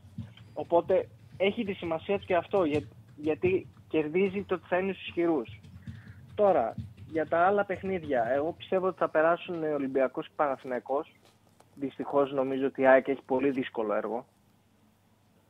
Γιατί, εντάξει, παίζει μέσα στον Άγιαξ. Άσε τα Όχι. δυστυχώς μου. Θα πάει να παίξει, θα δώσει τη μάχη του. Θα το δούμε. Έχει πιθανότητες η Ναι. ΑΕΚ. Έχει πιθανότητες. Θα το δούμε. Θα το δούμε. Δεν μου αρέσει να κρίνονται, να κρίνονται αποτελέσματα με το στόμα. Θα πάνε οι παίκτες να παίξουν. Σίγουρα. Δεν παίζουν με το καλό Άγιαξ. Αν είναι καλά η ΑΕΚ, αν είναι καλά η ΑΕΚ, μπορεί. Δεν είναι, άμα δεις τα ονόματα που έχει ο Άγιαξ, είναι ποδοσφαιριστές που είναι, δεν έχουν τίποτα να ζηλέψουν οι αντίστοιχοι της ΑΕΚ. σα ίσα που είναι πιο μοδεμένοι σαν ομάδα. Εύκολο έργο δεν έχουν. Δύσκολο έχουν. Το λέει και προς το Ρέα. 16-0 έχει ο Άγιαξ, ε, η ΑΕΚ στην Ολλανδία. 0-16. Έχει φάει 16 γκολ, δεν έχει βάλει γκολ. Όμως θα δώσει, να δούμε το τελικό. Μην μας πεις το αποτέλεσμα. Αυτό, σου- αυτό σου λέω. Α να το δούμε. Δε, εγώ μιλάω με τις πιθανότητες, δεν ε, προδικάζω κάτι. Ναι. Λέω ότι πιστεύω βάσει των πιθανότητων. Επίσης, ε, ο Άγιαξ έχει και την Παστάρα, τον Άκπομ, μην τον ξεχνάμε. Ε, με τον Άκπομ θα παίξει. Δεν θα παίξει με τον, ε, δεν θα παίξει με τον Τι Φαμπάσα. ιστία έκανε η Μίντλσμπρο, πω πω πω πω πω πω πω.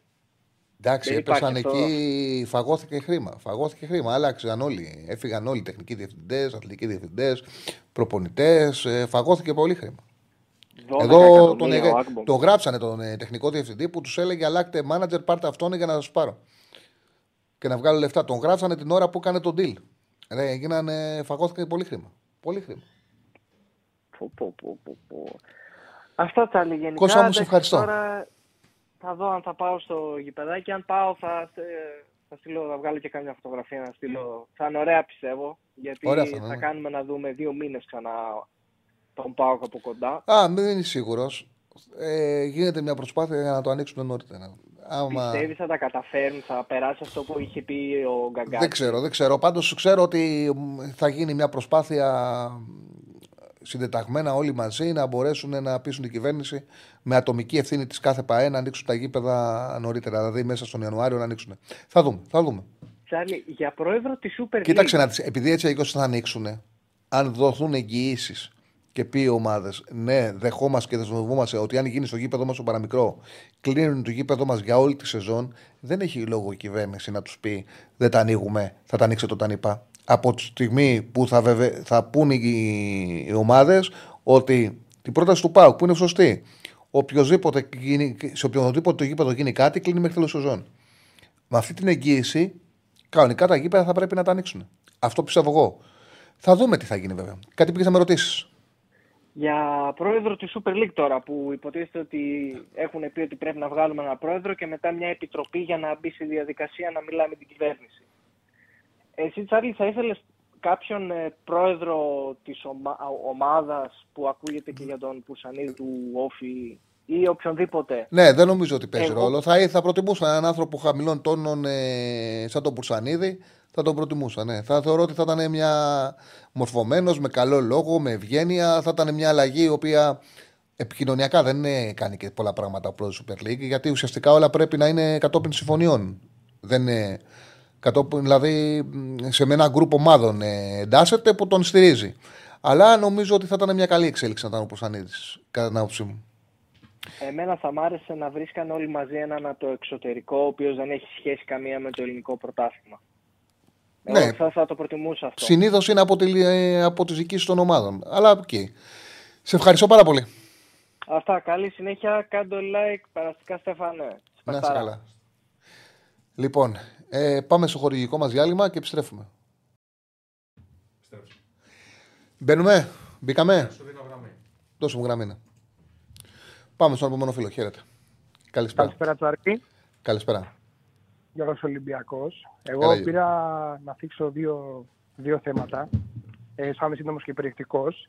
Το πρώτο θέμα που θέλω να θίξω προέκυψε από το τηλεφώνημα του πρώτου φίλου σήμερα και του τελευταίου φίλου στην προηγούμενη εκπομπή που έχει να κάνει με εμάς τους Ολυμπιακούς και κατά πόσο συμφωνούμε με τις τακτικές και τις ανακοινώσεις της διοίκησης της ομάδας μας.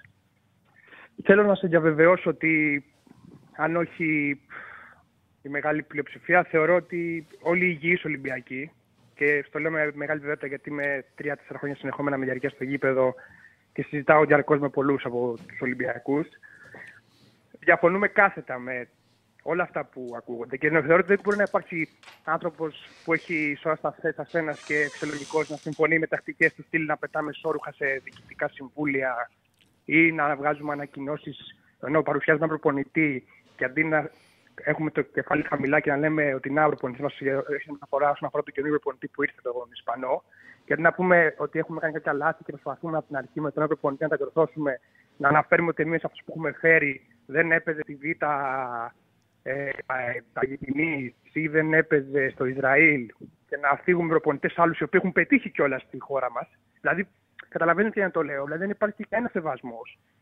Δεν γίνεται να φέρει προπονητή, τρίτο τέταρτο προπονητής συνεχόμενο εδώ και ένα χρόνο, ενάμιση, και αντί να σκεφτεί κεφάλι σαν διοίκηση και να λες ότι δεν έχουμε αποτύχει, το σχέδιο μας δεν πάει καλά, να φύγει προπονητές που έχουν πετύχει την ίδια ώρα στη χώρα αυτή, στην οποία προσπαθείς να κάνεις κάτι καλό. Συμφωνείς αυτό που σου λέω. Καταλαβαίνεις τι πάω. Δηλαδή, Κοίταξε, το, λίγο συγκεκ- λογική το, να συγκεκ- είσαι, το ένας συγκεκριμένο φυσιολογικός σχόλιο, άνθρωπος. το συγκεκριμένο σχόλιο έγινε επειδή του έγινε μια ερώτηση του Καρβαλιάλ ότι πριν πέντε χρόνια ήσουν στην Αστέρα Τρίπολης και ήταν πριν 15 και θεώρησε ότι έγινε ε, το συγκεκριμένο σχόλιο για να μειωθεί ο Καρβαλιάλ. Εγώ δεν κατάλαβα την ανάγκη να γίνει αυτή η τοποθέτηση από την άποψη ότι, Ακριβώς. ότι ήταν ε, ρεπόρτερ του Ολυμπιακού κάτω. Δεν είχε, τα είχε μπροστά του να είναι ρεπόρτερ της ΑΕΚ, ρεπόρτερ του ΠΑΟΚ, οπότε έπρεπε να τους απαντήσει με ένα τέτοιο στυλ. Αλλά οκ, δεν είναι αυτό το πρόβλημα. Καταλαβαίνω, εννοώ λες ότι από ότι, καταλαβαίνεις ότι ότι λίγο υπάρχει μια λογική συγκεκριμένη να έχει, επικοινωνία που λίγο εσένα σε λογική ενοχλεί. να Οκ. έχει. Οκ. Όχι με ένα, οποιονδήποτε Ναι, ναι, ναι. φυσιολογικό Ολυμπιακό ενοχλεί. Δεν γίνεται να μην σε ενοχλεί. Δηλαδή, όταν έχουν πετύχει αυτοί οι άνθρωποι στην Ελλάδα, ο Αλμέδα, ο, Ιβάνο, ο Γιωβάνοβιτς, με συγχωρεί, δεν γίνεται να τους μειώσεις και να είναι αναποδεκτό από κάποιον, αφού έχουν πετύχει. Είναι, είναι, είναι οι πράξεις μιλάνε, καταλαβέ. Μμ. Ή δεν γίνεται να συμφωνείς με μια τακτική να πετάς εσόρουχα σε, σε, σε συμβούλια. Δεν, δεν μπορεί να συμφωνείς με αυτό. Α, Να, αν αγαπάς πραγματικά τον Ολυμπιακό, δεν μπορεί να σ' αρέσουν αυτά γιατί προσβάλλεις και τον Ολυμπιακό με, αυτά, με αυτές τις κινήσεις και με αυτά τα λεγόμενα. Εγώ έτσι το βλέπω. Μπορεί να, έχω, να, είμαι- να είμαι η εξαίρεση, δεν ξέρω, αλλά νομίζω ότι δεν είμαι. Ελπίζω να μην είμαι. Τέλος πάντων, για να μην μακρηγορώ και το δεύτερο που θέλω να σου πω είναι για την τιμωρία, γιατί έχει πολύ συζητηθεί. Ε, όλοι έχουμε τοποθετηθεί, έχουμε πει, έχουμε καταλήξει ότι είναι για να τιμωρηθούν οι ΠΑΕ. Συμφωνούμε σε αυτό, πάνω κάτω. Να πονέσει τη τσέπη τους. Να πονέσει τσέπη τους. Εγώ, ρε, να ρωτήσω κάτι. Αφού θέλουν να πονέσει τσέπη των ΠΑΕ, τότε γιατί να μην ματώσει η τσέπη των ΠΑΕ με πολύ πολύ βαριές καμπάνες, αλλά πραγματικά βαριές καμπάνες, με το παραμικρό που θα γίνει από εδώ και πέρα, ώστε και εμείς να μπορέσουμε, γιατί στην ουσία μαζί με τις ΠΑΕ τι Σωστό φέρνουμε και το εμείς να ε, πληθέσουμε τα ήθελα, διαρκεία, ήθελαν, σωστό, σωστό ε, ε, δεν το ολοκλήρωσα. Και να γίνει και αλλά το με βαριές χατήρι, καμπάνες. Έτσι, και να συγγνώμη, γίνει ναι. και το χατήρι της Πραγματικά. αστυνομίας. Το δεύτερος λόγος, ο πρώτος είναι αυτός. Ο δεύτερος λόγος που δεν ολοκλήρωσα για να σου δοθεί και η απάντηση είναι για να γίνει και το χατήρι της αστυνομίας που θέλει τα γήπεδα κλειστά ή, και αυτό σημαντικό, για στον φόβο μην υπάρξει ε, ρεβανσιστική τάση από την αστυνομία. Όπου και γίνει ένας ε, πόλεμος, ειδικά με φυλάδες του Ολυμπιακού. Δηλαδή, σου λέει Αυτό δεν μπορεί να άσε γίνει σε να άλλο κλείσουμε τα γήπεδα. Ασφαλώς μπορεί να γίνει. Μα δεν είπα ποτέ ότι είναι σωστό. Σου λέω ποιοι είναι οι λόγοι που έκλεισαν τα γήπεδα. Δεν λέω ότι σωστά κλείσανε. Έχω πει πολλές φορές ότι λαθασμένα κλείσανε γιατί το, πλήρωσε, το πληρώνουν αυτοί Ξέρω, που το δεν έχουμε φταίνε. αναλύσει το θέμα Ναι, πολλά, ναι. πολλά και δεν είναι ότι. Σου λέω, δεν για να σα- σου λέω το τους ξέρω, λόγου ξέρω. που καταλαβαίνω ότι το δίκησαν η κυβέρνηση να τα κλείσει. Δεν λέω ότι, σο- ότι Πάντως, αν σωστά πραγματικά έκλεισαν. θέλουν να... Πάντω, αν πραγματικά θέλουν να τιμωρήσουν τους προέδρους, υπάρχουν πιστεύω πολύ πιο σωστοί τρόποι μέσω, μέσω βαριών καμπανών, οι οποίοι πραγματικά θα πονέσουν και πολύ περισσότερο. Και επειδή κατά βάθος ξέρουμε όλοι ότι αν πραγματικά θέλουν να αποφύγουν το οτιδήποτε οι ΠαΕ μπορούν να το κάνουν, τα βαριά πρόστιμα θα είναι και ένας λόγος παραπάνω να τα αποφύγουν. Οπότε νομίζω ότι μόνο θα βοηθούσε κάτι τέτοιο. Τέλος πάντων. Αυτά. Απλά να ξέρουν όλοι, να ξέρουν ε, για τον φίλο που πήρε πρώτος και το, και το ανέφερε, ότι η υγιή Ολυμπιακή πίστεψε με εδώ και μια διετία περίπου ότι με αυτά που ακούμε και βλέπουμε μόνο περήφανοι δεν είμαστε και δεν ξέρω αν ντρεπόμαστε ακριβώς. Αλλά σίγουρα θέλουμε ανθρώπους ε, οι οποίοι πραγματικά είναι πιο σοβαροί και σέβονται και τον Ολυμπιακό, κυρίως τον Ολυμπιακό, αλλά και εμάς τους φιλάθλους του Ολυμπιακού. Εντάξει, ευχαριστώ πολύ, Τσάρλι. Καλή συνέχεια. Σε ευχαριστώ, φίλε μου, σε ευχαριστώ. Ε, εντάξει, φίλε Λούκι, Λουκίδη, το έχεις ζήσει πάρα πολλές φορές ότι για σένα είναι σωστά κλείσανε. Εντάξει, το γράφεις συνέχεια σε κάθε εκπομπή. Είναι, είναι η άποψή σου. Και ασφαλώς υπάρχουν και άνθρωποι οι οποίοι αυτό το πιστεύουν. Δεν είναι υποχρεωτικό να πιστεύουν όλοι το ίδιο. Και ούτε κανένας μπορεί να πει ότι είναι 100-0. Υπάρχουν λόγοι που μπορεί κάποιος να τεκμηριώσει και να πει, να τους τεκμηριώσει και να πει ότι ναι, καταλαβαίνω ότι η κυβέρνηση πετάκλει στα γήπεδα. Όμως υπάρχουν ερωτηματικά. Γελάω γιατί ε, γύρισε ο Στέφανος πήγε, πήγε λίγο έξω και γύρισε και είναι εδώ μικρός ο χώρος και έκανε πώς είναι, πώς κάνει, ξέρεις πώς έκανες ειδικά πριν, πώς είναι στις ταινίες που βλέπουν για να μην ρίξει την κάμερα που βλέπουν ο συναγερμός που έχει τις γραμμές του συναγερμού και προσπαθούν να τις αποφύγουν, να αποφύγουν τις γραμμές του συναγερμού. Βάζουν τα πόδια έτσι. Έτσι έκανες. Λοιπόν, πάμε στον κόσμο. Πάμε στον κόσμο. Χαίρετε. Καλησπέρα. Καλησπέρα. Ακούγομαι; Έλα. Ναι, ναι, ναι, καθαρά φίλοι μου. Ωραία. Ε, έτσι, παρακολουθώ τις εκπομπές. Ε, μια ένα σχόλιο θα κάνω μόνο και δεν θα σας απασχολήσω παραπάνω γιατί είναι... Δεν μας απασχολείς. Η δουλειά μας είναι. Μάλιστα. Ναι. Ε, τη- για τα γήπεδα τέλος πάντων, ακούω από τους φιλάθλους του Ολυμπιακού τέλος πάντων, από. Ε, Παουκτής εγώ τέλος πάντων. Θα πάω τώρα τελευταία φορά στο γήπεδο, δεν ξέρουμε πότε θα ξανανοίξουν, πότε τι θα γίνει. Ε, εγώ βλέπω σε έτσι να το πω, ξέρω εγώ, από, από τη μερίδα τουλάχιστον των λογικών των ε, αυτών που ασχολούνται και αγαπάνε το άθλημα, ξέρω εγώ, ακόμα και από Ολυμπιακούς που στη προκειμένη περίπτωση τέλος πάντων είναι υπέτειος για τα χύψη επεισόδια.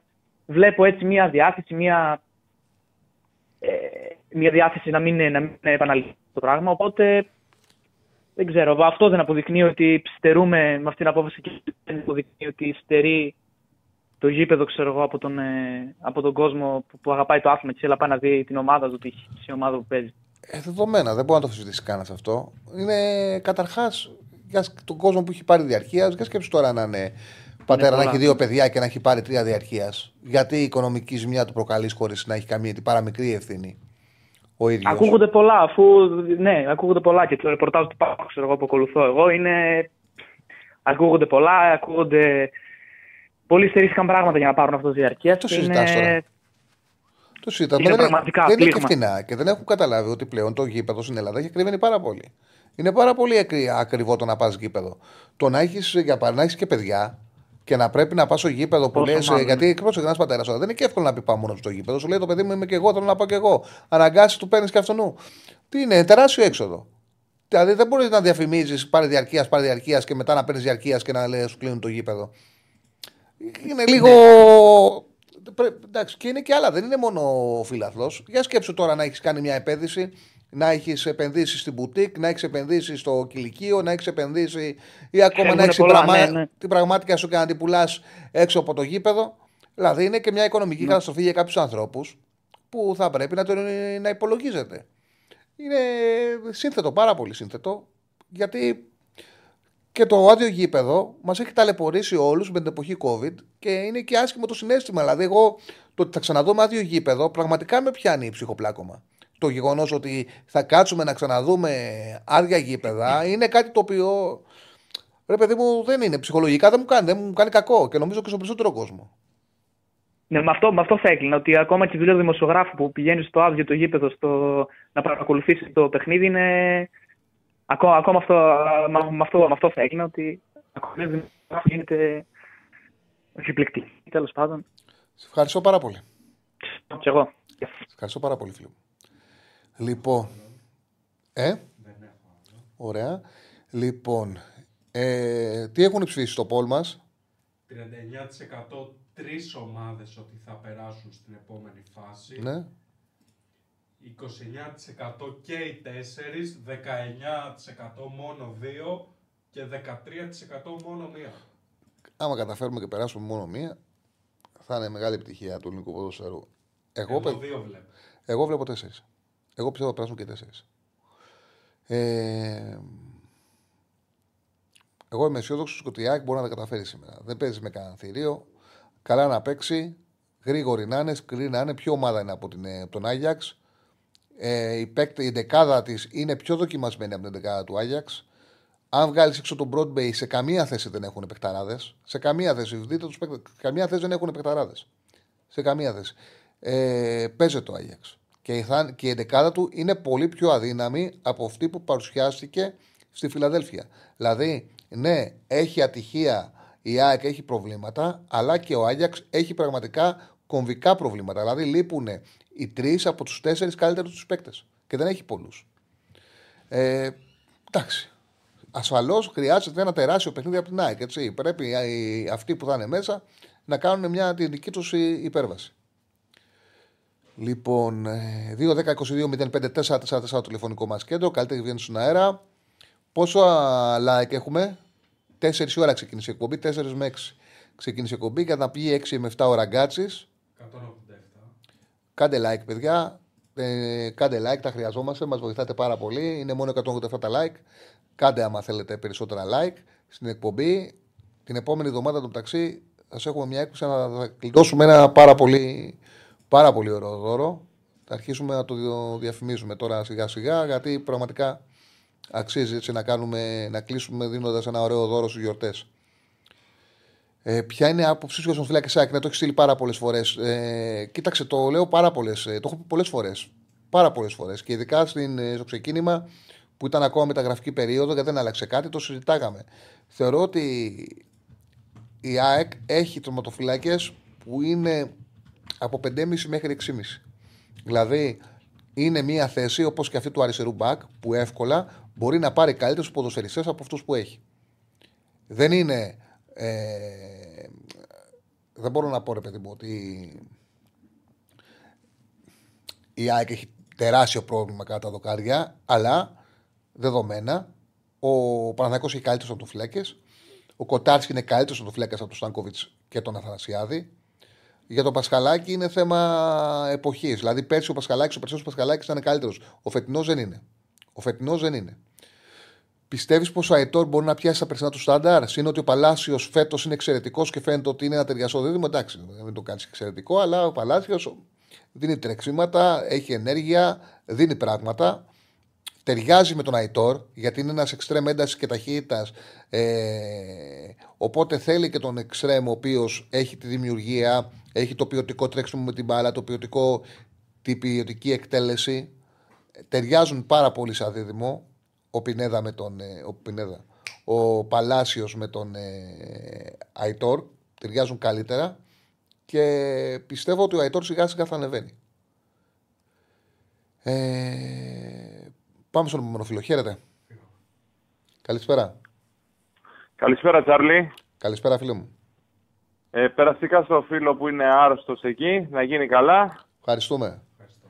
Λοιπόν, να πω τώρα για την ομάδα μου, την ΑΕΚ. Ο αδερφός μου είναι ήδη πετάει για, για Ολλανδία από τη Γερμανία που δουλεύει εκεί. Φυσικά δεν έχει εισιτήριο. Ελπίζει μήπως ακυρώσει κάποιος Ολλανδός και μπορέσει να μπει έστω και στη Ζούλα μπει μέσα στο, στο Άγιαξ στο γήπεδο. Ε, μακάρι να τα καταφέρει. Πιστεύω θα βρεθεί άκρη και θα, και θα χωθεί κι αυτός. Α, αυτό, αυτό του λέω. Λέω αφού σου έχεις βγάλει τα εισιτήρια τα αεροπορικά, πήγαινε και ο Θεός βοηθός. Και ό,τι γίνει. Τώρα για τη σημερινά με το. θα πάει και παιχνίδι θα έρθει αυτό μια του- μέρα ή θα κάνει και διακοπές. Όχι, δουλεύει στη Γερμανία. Πετάχτηκε, Ναι. το βρήκε ευκαιρία μετά από τη δουλειά, είχε πάρει τα εισιτήρια, θα πήγαινε κατευθείαν εκεί. Οκ.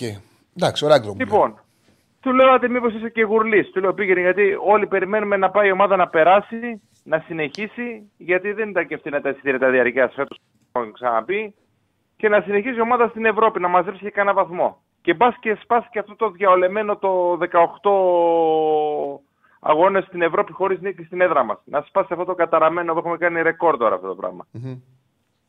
Ε, είμαι αισιόδοξος. Είμαι αισιόδοξος παρόλες τις απουσίες. Νομίζω ότι όλο αυτό που έχει γίνει, έστω και το περιστατικό αυτό που μπορεί να έγινε μέσα στα εντός και προς τιμήν σου η πληροφορία που ακού, την ακούσαμε από χθες μέσω της εκπομπής σου, Τσάρλι, μας την είπε χθες, γιατί κάποιοι άλλοι δεν τη βγάζουν την πληροφορία προς τα έξω. Ίσως αυτό να τους ενδυναμώσει ακόμα περισσότερο και να τους πεισμώσει και να πάρουμε το αποτέλεσμα που χρειαζόμαστε. Φυσικά δεν πας για ισοπαλία, πας μόνο για νίκη.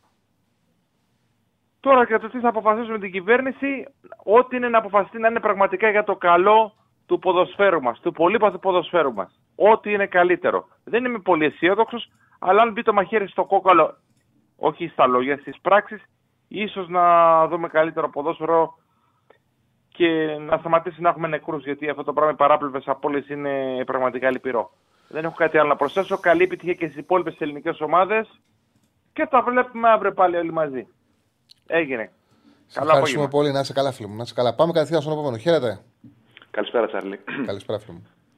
Ε, επειδή γίνεται πάρα πολύ μεγάλη συζήτηση για- όσον αφορά για τα μέτρα που πήρε η κυβέρνηση για, το, για, το, για τους φιλάθλους και για το που θα κλείσουν τώρα τα γήπεδα. Εγώ αυτό που θέλω να πω είναι ότι το βρίσκω πάρα πολύ υποκριτικό από πάρα πολύ κόσμο. Ο, από το, ο φίλος του Περισσέρι, δεν είσαι; Όχι, όχι, καμία σχέση. Α, οκ. Δεν μοιάζει η φωνή σου. Το όνομα σου; Εντάξει. Ορφέας, Ορφέας λέγομαι. Έλα, φίλε μου, ορφέα. Λοιπόν, εμ, αυτό που θέλω να πω εγώ είναι ότι το βρίσκω τρομακτικά υποκριτικό από τον κόσμο. Κάθε φορά που η κυβέρνηση ανακοινώνει μέτρα, για παράδειγμα, για την οπαδική βία, να ανακαλύπτουμε μια νέα παρθενογένεση, ας πούμε, και να προσπαθούμε να. Το, και το θεωρούμε άδικο ότι έχουμε τσουβαλιαστεί με τους οργανωμένους. Αλλά άμα τα βάλουμε κάτω, τσουβαλιασμένοι είμαστε ούτως ή άλλως. Γιατί όταν διαχωρίζει ο απλός κόσμος τη θέση του με τους οργανωμένους, μόνο όταν αυτοί πάνε και σκοτώνουν, ας πούμε, ή κάνουν εγκληματικές πράξεις και τους επιτρέπουμε να συνεπάρχουν με, μαζί μας όλα αυτά τα χρόνια. Δεν τους επιτρέπουμε, γιατί είναι, στη- είναι, είναι στη δικιά μας δικαιοδοσία. σα ίσα που οι οργανωμένοι τον κόσμο τον έχουν διώξει από τα γήπεδα. Αυτό συμβαίνει. Δεν το επιτρέπουμε. Έχουν, πει- τα- το γήπεδο το έχουν καταλάβει. τα- καταλάβει. Αυτό συμβαίνει. Ναι, ε, αλλά καμιά θέλω να φορά, πω- καμιά φορά μας επιτρέπουν να πηγαίνουμε κι εμείς. Δεν τους επιτρέπουμε. Όχι, θέλ- ναι, αλλά θέλω να πω ότι δεν μπορούμε τώρα να, να γκρινιάζουμε που δεν έχουμε μπορούμε; τσουβαλιαστεί, που έχουμε τσουβαλιαστεί σε όλο αυτό. Γιατί όλα αυτά τα χρόνια που οι οργανωμένοι έρχονται στα γήπεδα μέσα, επιβάλλουν τους δικούς τους κανόνες μέσα στο γήπεδο, με τους οποίους ο φίλαθλο κόσμος μπορεί να μην συμφωνεί. Αλλά σε αυτό το νταβατζιλί και εντός εισαγωγικών δεν συμμετέχει, αλλά το δέχεται. Ε, δεν μπορούμε να. Και τι να κάνεις, πώ να μην το δεχτεί. Θα μην το δεχτεί, θα φας ξύλο. Τι να κάνεις. Δηλαδή, Εντάξει, πώ να αφού μην το βλέπεις- δεχτεί. Αφού βλέπεις Α, ε, ότι- αυτό που κάνει ένας άνθρωπος οικογενειάρχη που έχει τη δουλειά του, να κάθε να ασχολείται με το γήπεδο, αυτό είναι θέμα των δικήσεων, δεν είναι θέμα του, ε, των Προφανώς. φιλάθλων. Δηλαδή, μην μου πεις πα τώρα στο. Μην μου κάνεις το μαζί με τα φάγαμε και για, την, οπ- για- και για τους ε, οργανωμένους. Όχι, Εγώ, έχω όχι, τη δεν δουλειά, λέω εγώ, αυτό. εγώ, εγώ έχω τη δουλειά Προς μου. που Θεού. είναι- Έχω, έχω, έχεις τη δουλειά σου. Έχεις την καθημερινότητά σου. Θα κάτσεις να βάλεις στο μυαλό σου και να αγωθείς τι θα γίνει και στο γήπεδο. Άμα μπορώ να πάω στο γήπεδο, θα πάω. Αυτή είναι η Προς πραγματικότητα. Θεού. Προς Θεού. Απλά εγώ αυτό που θέλω να πω είναι ότι ούτως ή άλλως, εγώ, εγώ προσωπικά σαν φίλαθλος, νιώθω ότι με τους οργανωμένου δεν έχω καμία σχέση. Άρα δεν μπορώ εκεί που τα πράγματα είναι ομαλά να ταυτίζομαι εντός εισαγωγικών μαζί τους και να συμμετέχω στην κερκίδα που δημιουργούν. Αφού δεν έχεις καμία σχέση, γιατί λέω ότι ταυτίζεσαι.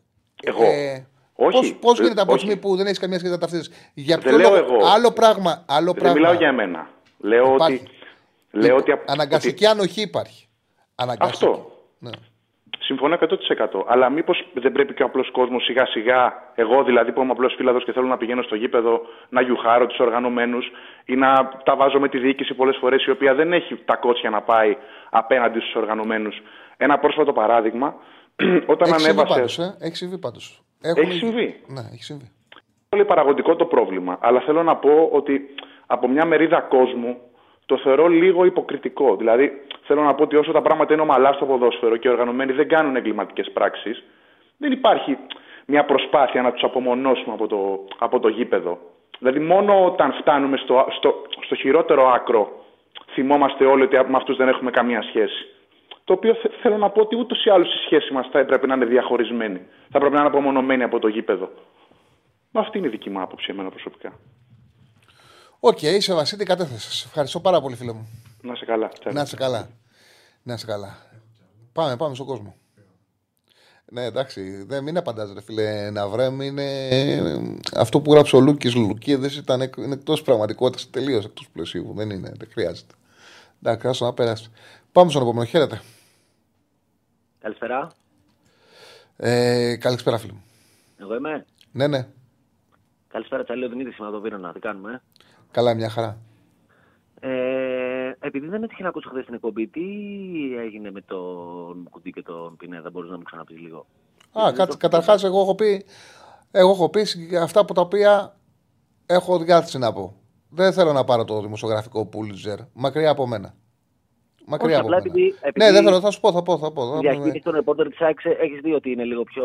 Ναι, ρε παιδί μου, εντάξει, ό,τι καταλαβαίνεις. Δηλαδή, για ποιο λόγο δεν βγήκε χτες η αποστολή της ΑΕΚ που ταξίδεψε; Δεν Κοίτα, βγήκε. η- γενικά δεν βγή- το βάζω. Άσε με να Γενικά θέλετε, με το ρωτάσετε, θα μου να το Α, πω. ναι, ναι, ναι, Άσε με ναι. να σου πω. Γιατί δεν, δηλαδή, ο κόσμος, γιατί δεν βγήκε η αποστολή; Δεν βγήκε η αποστολή γιατί υπήρχε ένα περιστατικό που έπρεπε να το διαχειριστούν. Ε, έγινε ένα ε, περιστατικό που έπρεπε να το διαχειριστούν. Και γι' αυτό το λόγο δεν βγάλουν την αποστολή. Μετά από εκεί πέρα, επειδή είναι ένα τελικό σήμερα, η απόφαση η οποία πάρθηκε είναι να μην ταραχτεί το κλίμα, ρε παιδί μου, μην χαλάσει το κλίμα. Okay, μην χαλάσεις το κλίμα στην ομάδα. Πάμε να το δώσουμε. Εν τω μεταξύ, άμα πούμε και τι έγινε, ο ένας από τους δύο παίχτε, το πιο πιθανό είναι να μην είναι εύκολο να. Δηλαδή, θα πρέπει να τιμωρηθεί παραδειγματικά. Οπότε ας το, διαχει... ας το ε, διαχειριστούμε εσωτερικά. Και έτσι λειτουργήσε. Και με αυτόν τον τρόπο έχουν λειτουργήσει οι πάντες. Τώρα, εγώ να βγω και να πω τι έγινε και να βγουν όλοι και να με διαψεύσουν δεν έχει κανένα λόγο γιατί όλοι συντεταγμένα έχουν αποφασίσει τι θα γίνει. Ε, αυτοί κάνουν. Ε, Αυτή την πραγματικότητα θέλουν να περάσουν, αυτοί περνάνε. Ε, από εκεί Ναι. πέρα ο Πινέδα τραυματίστηκε ε, και ο Μουκουντή θα αγωνιστεί. Αυτό. Ωραία, άρα ε, αυτό που γνωρίζεις εσύ και θες να πεις, ας πούμε. Είναι, Το είπα, ρε παιδί μου, το είπα. Μην μου πεις, είπα Όχι, συγκεκριμένα. Το Όχι, είπα. εννοώ ότι επειδή δεν άκουσα, σου λέω δεν άκουσα χθες Mm. τι, τι ακριβώς έγινε. Γι' αυτό σου... Εγώ είχα κα, ε, καταλάβει ότι κάτι τέτοιο έχει συμβεί. Απλά ήθελα να σε ρωτήσω για αν πιστεύεις ότι είναι σωστό από την ΑΕΚ. Εσύ πώ το κρίνεις σαν τσάρι, ας Ε, πούμε. κοίταξε αν... να δεις. Ποδοσφαιρικά, Τι το, πιστεύεις; κατα- ποδοσφαιρικά το αντιλαμβάνομαι. Ποδοσφαιρικά το αντιλαμβάνομαι. Δεν Αυτό μπορεί να θέλω να πω, ξέρεις ότι δεν μου φαίνεται και εμένα ακριβώ και περίεργο. τι έγινε. Όχι, όχι. Ποδοσφαιρικά το αντιλαμβάνομαι. Απλά. Οκ. Απλά- Και εγώ χωρίς απλά να το θέλω θέλω- να χαλάσω, χωρίς να θέλω να χαλάσω το κλίμα της ομάδας και χωρίς όμως να θέλω να. Ε, και τους ακροατές μου να μην τους ενημερώσω με έναν τρόπο τους Κοίτα, ενημερώνω. Εγώ, εγώ θεωρώ βέβαια ότι από μεριά ΑΕΚ είναι λίγο λάθος αυτή η διαχείριση από την έννοια ότι ακόμα και να έχει γίνει ένα αγωμό δεν είναι κάτι τόσο περίεργο. Ξέρω. Εντάξει, είναι 25 άνθρωποι όλη Εντάξει, μέρα μαζί, ναι, δουλεύουν. όχι. Ενώ, επειδή εντάξει, είναι θα γίνει- τελικός, θα γίνει επειδή είναι τίποτε. τελικός, Ναι, αυτό. θα εντάξει. έπρεπε να γίνει, πρέπει να γίνει μια διαχείριση ώστε και να πάνε και οι παίκτες να παίξουν να δώσουν τη μάχη τους όλοι Ο μαζί. Πινέδα όμως δεν μπορεί να παίξει λόγω τραυματισμού. Έτσι. Ναι, λόγω τραυματισμού. ναι. Ε, οκ. Ε, ενώ λόγω τραυματισμού. Λόγω Τέλος τραυματισμού. πάντων. Εντάξει. Ε, Τέλος πάντων, για το ματς τώρα λίγο να ήθελα να πούμε δύο κουβέντες. Ε, πρώτα απ' όλα, δεν ξέρω σε τι κατάσταση θα είναι ο Λιβάι Γκαρσία. Βέβαια, δεν μπορώ να φανταστώ σενάριο, ειδικά τώρα που λείπει και ο Πόνης, πώς δεν θα είναι βασικός. Αλλά για μένα είναι και απαραίτητο να είναι και ο Γιόνσον βασικός. Γιατί ο Κώστας ο Γαλανόπουλος φέτος παρότι πίστευα ότι θα είναι η χρονιά η οποία θα αρχίσει να μα δείχνει ότι μπορεί να είναι σταθερά σε πολύ καλό επίπεδο. Δεν έχει, α, α, δεν έχει την απόδοση που θα περίμενα. Δηλαδή, μόνο με του ομάδε του Παναθηναϊκού θυμάμαι να μου έκανε πάρα πολύ καλή εντύπωση που έχει κάνει. Κατά τα άλλα, δεν είναι ότι είναι κακό. Θα δεν είναι και χρονιά που σε τέτοιο μάτσα, α πούμε, εγώ πιστεύω ότι μπορεί να σταθεί βασικό. Βέβαια, πει έχει και απουσίε. Σε έχασα, φιλέ. Ναι, με ακούω. Ναι, ναι, ναι.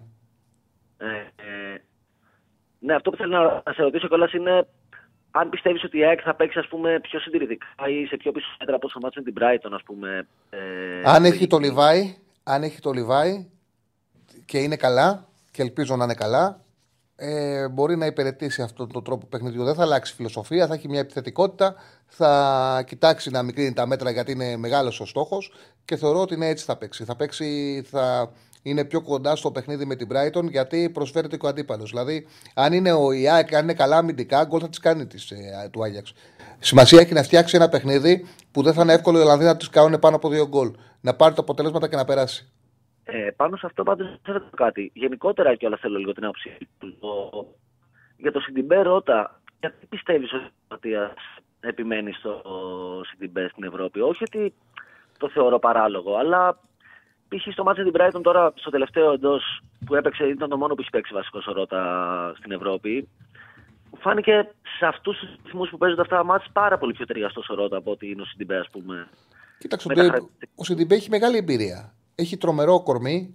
Ε, έχει στα παιχνίδια, όλα τα, όλα τα παιχνίδια, έχει καλές και κακές στιγμές. Σε όλα τα παιχνίδια έχει. Συμφωνώ, συμφωνώ ακριβώς. Ναι, έχει αυτό το πράγμα. Αλλά νομίζω ότι κρίνει ο Αλμέιδα και κατά την άποψη σωστά ότι, σωστά, ναι. ότι είναι πιο υψηλό επίπεδο παίκτης. Και εγώ αυτό πιστεύω, ότι είναι πιο υψηλό επίπεδο παίκτης.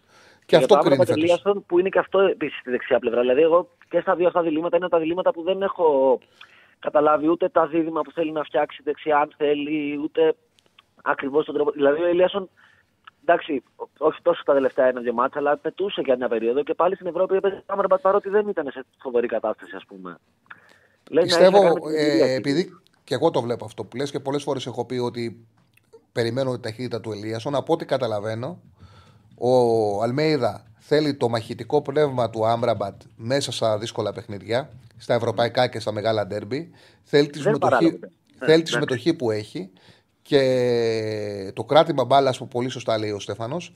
Το κράτημα μπάλας που προσφέρει ο, ο τέτοιος και επίσης κάτι Βέβαια, σημαντικό. Το αυτό εντάξει, μπορεί να γίνει λίγο γνωριστικό. Ναι, ναι, ναι, γίνεται, γίνεται, γίνεται. Και αρκετές φορέ. Ε, κάτι σημαντικό, ίσως επειδή είναι παιχνίδια υψηλού ρυθμού, να θέλει να περνάει και από τον πάγκο των Ελίασον. Ναι, βέβαια. Ε, θα συμφωνήσω ακόμα περισσότερο σε αυτό άμα στο μάτι την Brighton ας πούμε, τον έλεγε να το βάζει από το 60-65 τον Ελίασον, όχι το 78 που τον έβαλε. Ναι, αλλά... εντάξει, αυτό ήταν ένα παιχνίδι, ρε παιδί μου εκεί. Και... Ε, εντάξει, τέλος πάντων, εγώ είμαι αρκετά αισιόδοξος. Ε, θα είναι πάρα πολύ κρίμα με την προσπάθεια που έχει κάνει άξιο στον Όμιλο να μείνει εκτός τελικά. Και κοιτούσα ένα βιντεάκι που έχει βγει ας πούμε, με τις χαμένες ευκαιρίες της ΑΕΚ ε, σε όλα τα μάτια των ομίλων και είναι απίστευτο το, το τι ευκαιρίες έχουμε χάσει και σε τι επίπεδο έχει σταθεί με αυτές τις ομάδες. Μακάρι να μην είναι. Α, ένα τελευταίο που θέλω να σου πω, δεν ξέρω αν το έχεις ακούσει. Μια ιστορία που άκουσα στον Άκτο Γεωργίου. Ε, που είναι λίγο ενδεικτική το, του άλματος που έχει κάνει η ΑΕΚ επί Αλμέιδα. Έπαιζε προχθές η ΑΕΚ Β με την Καστοριά, νομίζω. Και ο τερματοφύλακα της Καστοριάς ήταν ο τερματοφύλακα που είχε αποκλείσει στα πέναλτι ε, πριν από δύο χρόνια τρία την ΑΕΚ, ας πούμε. Και έπαιζε η Καστοριά με την ΑΕΚ Β τώρα. Και τώρα περιμένουμε να δούμε το μάτς. Σε, έχασε φίλε μου, σε έχασα. Εντάξει, OK, okay, okay. ε, εντάξει, δεν έγινε, έγινε, θα τα πούμε. Δεν Κάτι πήγε να πει, δεν κατάλαβα τι είπε. Κόβεται η γραμμή του. Κόβεται η γραμμή του. Λοιπόν. Ε, έχουμε άλλη γραμμή; Όχι. OK. Okay. Ε,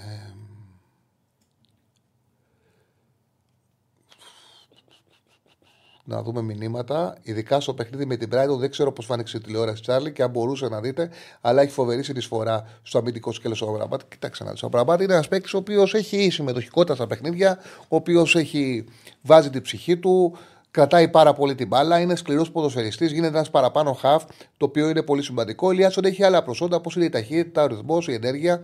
ο Αλμέιδα παίρνει πράγματα και από τους δύο. Δεν μπορεί να, να πει κάποιος ότι δεν χρησιμοποιεί τον έναν από τους δύο ή δεν έχει πάρει τα στοιχεία του εντός και τα στοιχεία του άλλου.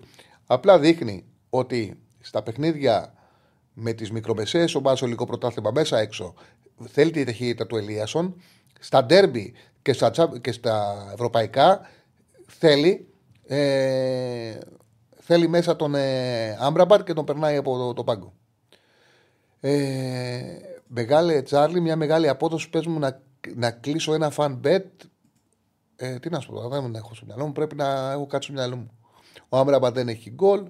Ναι, εντάξει, OK. Okay. Ο Ελίασον έχει ταχύτητα. Όλοι κάτι έχουν και κάτι δεν έχουν. Ε, από... Γκολ Τσούμπερ θα πω εγώ. Γκολ Τσούμπερ λέει. Ο... Συμφωνώ, συμφωνώ, συμφωνώ, συμφωνώ. Ε, παιδιά, το αν υπάρχει θέμα τα βρήκαν ή όχι, συμβαίνουν αυτά στο ποδόσφαιρο. Συμβαίνουν, δεν ξέρω αν τα έχουν βρει τι θέμα υπάρχει, ποιες είναι οι σχέσεις τους. Συμβαίνουν αυτά στο ποδόσφαιρο. Ποδόσφαιρο είναι. Ποδόσφαιρο είναι. Ε, παιδιά είναι. Εντάξει, είναι πράγματα που συμβαίνουν. Και η ΑΕΚ προσπάθησε να το διαχειριστεί με έναν τρόπο σωστά έκανε. Δεν έκανε λάθος. Δεν έπραξε λάθασμένα. Όμως, όποιος δει το πώς έγινε, καταλαβαίνει ότι κάτι συνέβη. Για ποιο λόγο δεν ανακοινώθηκε. Δεν ανακοινώθηκε καταρχάς αποστολή για εκτό παιχνίδι, δεν ξαναγίνει ποτέ. Έπρεπε να δουν πώς θα το διαχειριστούν. Ήταν λεπτό. Σωστό το διαχειρίστηκε. Πάρα πολύ σωστά κατά την άποψή μου. Ε... Σούτσο τέρμα ράου, κεφαλιά από κόρνερ απόδοση 4 λέει ο φίλος. Γκολ τσούπερ 4 συμπέτρια 65 Λέει ο Στέφανος που είναι δική του έτσι, επιλογή και συμφωνώ μαζί του. Δηλαδή και εγώ πιστεύω ότι ο Τζούμπερ ε, πηγαίνει σε τελικές, έχει χάσει και γκολ ε, στα τελευταία παιχνίδια. Έχει χάσει γκολ και νομίζω ότι είναι και πιο πιθανός να σκοράρει. Επειδή έχει χάσει γκολ και πηγαίνει στα τελειώματα και τον έχει πουλήσει και η μπάλα, θεωρώ ότι είναι το πιο πιθανό να σκοράρει. Ο Βιλένα έκανε το καλύτερο του μάτς με τον ε, Όφη. Δύο φορές τον πιέσανε πάντως επιθετικά, του πήραν την μπάλα. Από εκεί και πέρα θεωρώ ότι ο Βιλένα αν θα παίξει σήμερα, που το θεωρώ πιθανό, θα παίξει αντί για τον Μπερνάρ. Και θα παίξει ο, παρα, ο με Αράο, Τσέριν και Βιλένα τρίτο και θα είναι ο Αϊτόρ και ο Παλάσιος. Αντί όμως, αντί του Μπερνάρ. Αν δούμε τώρα να μας κάνει Αϊτόρ, Βιλένα, Μπερνάρ, να ανοίξει το παιχνίδι, μπορεί και να αποκλείσει ο Παναναναϊκό χωρίς κανένα λόγο. Χωρίς κανένα λόγο να ρισκάρει ο Παναναναϊκό να έχει πρόβλημα αμυντικό σε ένα παιχνίδι που περνάει και με ισοπαλία. Δεν θα πρέπει να γίνει με τίποτα αυτό το πράγμα σήμερα. Ε, δεν έχουμε γραμμή. Όποιο καλέσει θα βγει κατευθείαν. Έχουμε ακόμα 20, 20 λεπτά εκπομπής περίπου, γιατί θα πρέπει να δώσουμε και 56 και 57 στον ε, Ραγκάτσι. Δίνει και κάποια εύκολα μέτρα στο γήπεδο Άμραμπατ. Ε, ακουμπάει σε αυτόν η μπάλα και είτε την κουβαλάει με ασφάλεια, είτε την κρατάει και τη μοιράζει. Αν προσέξει κανείς. Ναι, έτσι είναι. Έτσι είναι, εντάξει. Δεν είναι. Έχει, ναι, έχει προσωπικότητα, έχει οντότητα σαν παίκτης ο Άμραμπατ. Έχει οντότητα. Χαιρετίσματα, φίλε Βασίλη. Πιστεύω ότι ο Πάουκ σήμερα θα περάσει με πανηγυρικό τρόπο, θα φτάσει στου 13 βαθμούς, θα σπάσει το ρεκόρ και θα το χαρεί και ο κόσμος που θα πάει να το παρακολουθήσει το παιχνίδι σήμερα στη Τούμπα. Ωραία βραδιά για να πάει κάποιος φίλος του Πάουκ στη Τούμπα σήμερα να δει την ομάδα του, να πανηγυρίσει την πρόκληση χωρίς άγχος, να δει ωραίο ποδόσφαιρο. Πάμε στον επόμενο φίλο. Χαίρετε. Παρακαλώ. Καλησπέρα, φίλε μου. Γεια σου, Τσάρλι. Γεια Έλα, φίλε. Τι κάνεις; Καλά. Καλά, μια χαρά. Δεν μίλησα τώρα αυτές τις μέρες γιατί ήθελα κάποιες ε, λόγου που είμαι λίγο πεντισμένο με αυτά που έχουν γίνει. Αλλά θέλω να πω κάποια πραγματάκια για τα, αυτά που έχουν γίνει. Καταρχάς να, να ευχηθούμε το, να σωθεί ο αστυνομικός και να επανέλθει. Ε, το θέμα είναι και εγώ, εγώ πιστεύω ότι σε οποιοδήποτε άλλο κράτος τα μέτρα θα κινούνταν σε μία ομάδα. Τον Ολυμπιακό ή το Ολυμπιακό στο Παναθηναϊκό Δεν θα γινόταν αυτό το πράγμα που έχει γίνει. Σε καμία άλλη χώρα δεν υπάρχει αυτό ο ή εμείς ή κανείς. Και επίσης να πω στους Ολυμπιακούς, γιατί γράφουν κάποια μηνύματα ότι πονάμε και καλά που λέμε αυτά. Όχι, φίλε μου, δεν πονάμε. Εγώ, αν είχα το Μαριονάκι πρόεδρο, το λέω σε αυτούς τους Ολυμπιακούς, θα είχα την απέτηση τουλάχιστον να, να, να, να, ένα τελικό στο Europa League. Με τα λεφτά που έχεις επενδύσει όλα αυτά, δεν κρίνω εγώ πώς με τι, αν. Έλα, μπορεί τώρα βγαίνεις να απαντήσεις σε κάποιον που λέει που γράψε πονάμε, δεν έχει νόημα αυτό τώρα. Εντάξει. Όχι, όχι, δεν έχει νόημα. Πέτσε αλλά, αλλά είναι τώρα. Η μου είναι ότι για μένα ότι αυτό μειώνει, μειώνει βασικά πάνω το σωματείο που είναι Ολυμπιακός. Γιατί, γιατί με, το, με, τα λεφτά που έχουν επενδύσει και υπάρχουν και πολλοί υγιείς Ολυμπιακοί. που έχουν, α, και τώρα είναι μια μερίδα μικρών λίγων Ολυμπιακών που έχει καταφέρει και με την οτροπία της διοίκησης του Προέδρου και του, να πω και του υπεύθυνου επικοινωνίας και έχουν δημιουργήσει ένα άνομο περιβάλλον. Αυτά δεν υπάρχει πουθενά σε οποιαδήποτε άλλη κράτος με στη Γερμανία. Θα είχαν, θα είχαν υπόλογη ομάδα. Κάνω λάθος, αν πέσουν που κάνω λάθος. Εγώ δεν, δεν κατηγορώ τον Ολυμπιακό. Κατηγορώ αυτό, τα, αυτό το γεγονός δεν έχει γίνει πουθενά. Δεν το βλέπουμε δει πολλά πουθενά. Δεν ξέρω τι, τι γνώμη έχεις πάνω σε αυτό. Την έχω πει τη γνώμη μου πάρα πολλές φορές. Πάρα ναι, πολλές φορές. Ναι, Κάπου, ε, ναι. Ε, κοίταξε να δεις. Θεωρώ ότι δεν έχει χειριστεί, το, δεν το έχει χειριστεί και σωστά το πράγμα με, και με την κροτίδα του Χουανκάρ και με τα επεισόδια στο Βόλο. Αυτό είναι μια πραγματικότητα. Ότι δεν το έχει χειριστεί και καλά. Τώρα για την, για την απόφαση της κυβέρνησης είναι περίεργη. Και... Ναι, είναι περίεργη. Ναι. Είναι περίεργη. Γιατί να στηρίσουν, εντάξει, γιατί να στηρίσουν τους άλλους αφιλαθλάτου των άλλων ομάδων το δικαίωμα να πάνε από τον ναό. Ναι, και πούμε εγώ και οτιδήποτε του ΠΑΟΚ, του Παναθηναϊκού. Γιατί έτσι δηλαδή, όποιος κάνει τα επεισόδια τιμωρείται. Έτσι πρέπει να είναι. Τώρα για, το, για, το, για τα μάτς, είναι πολύ δύσκολο το μάτς στο σημερινό.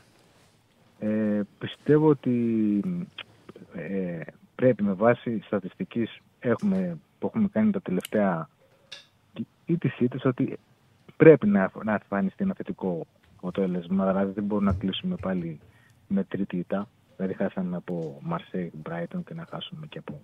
Οπότε εντελώς έτσι. Καλά, αυτό που λες Ε, είναι τελείω. κοκκινιάτικο. Συνήθως σε ρίπανε.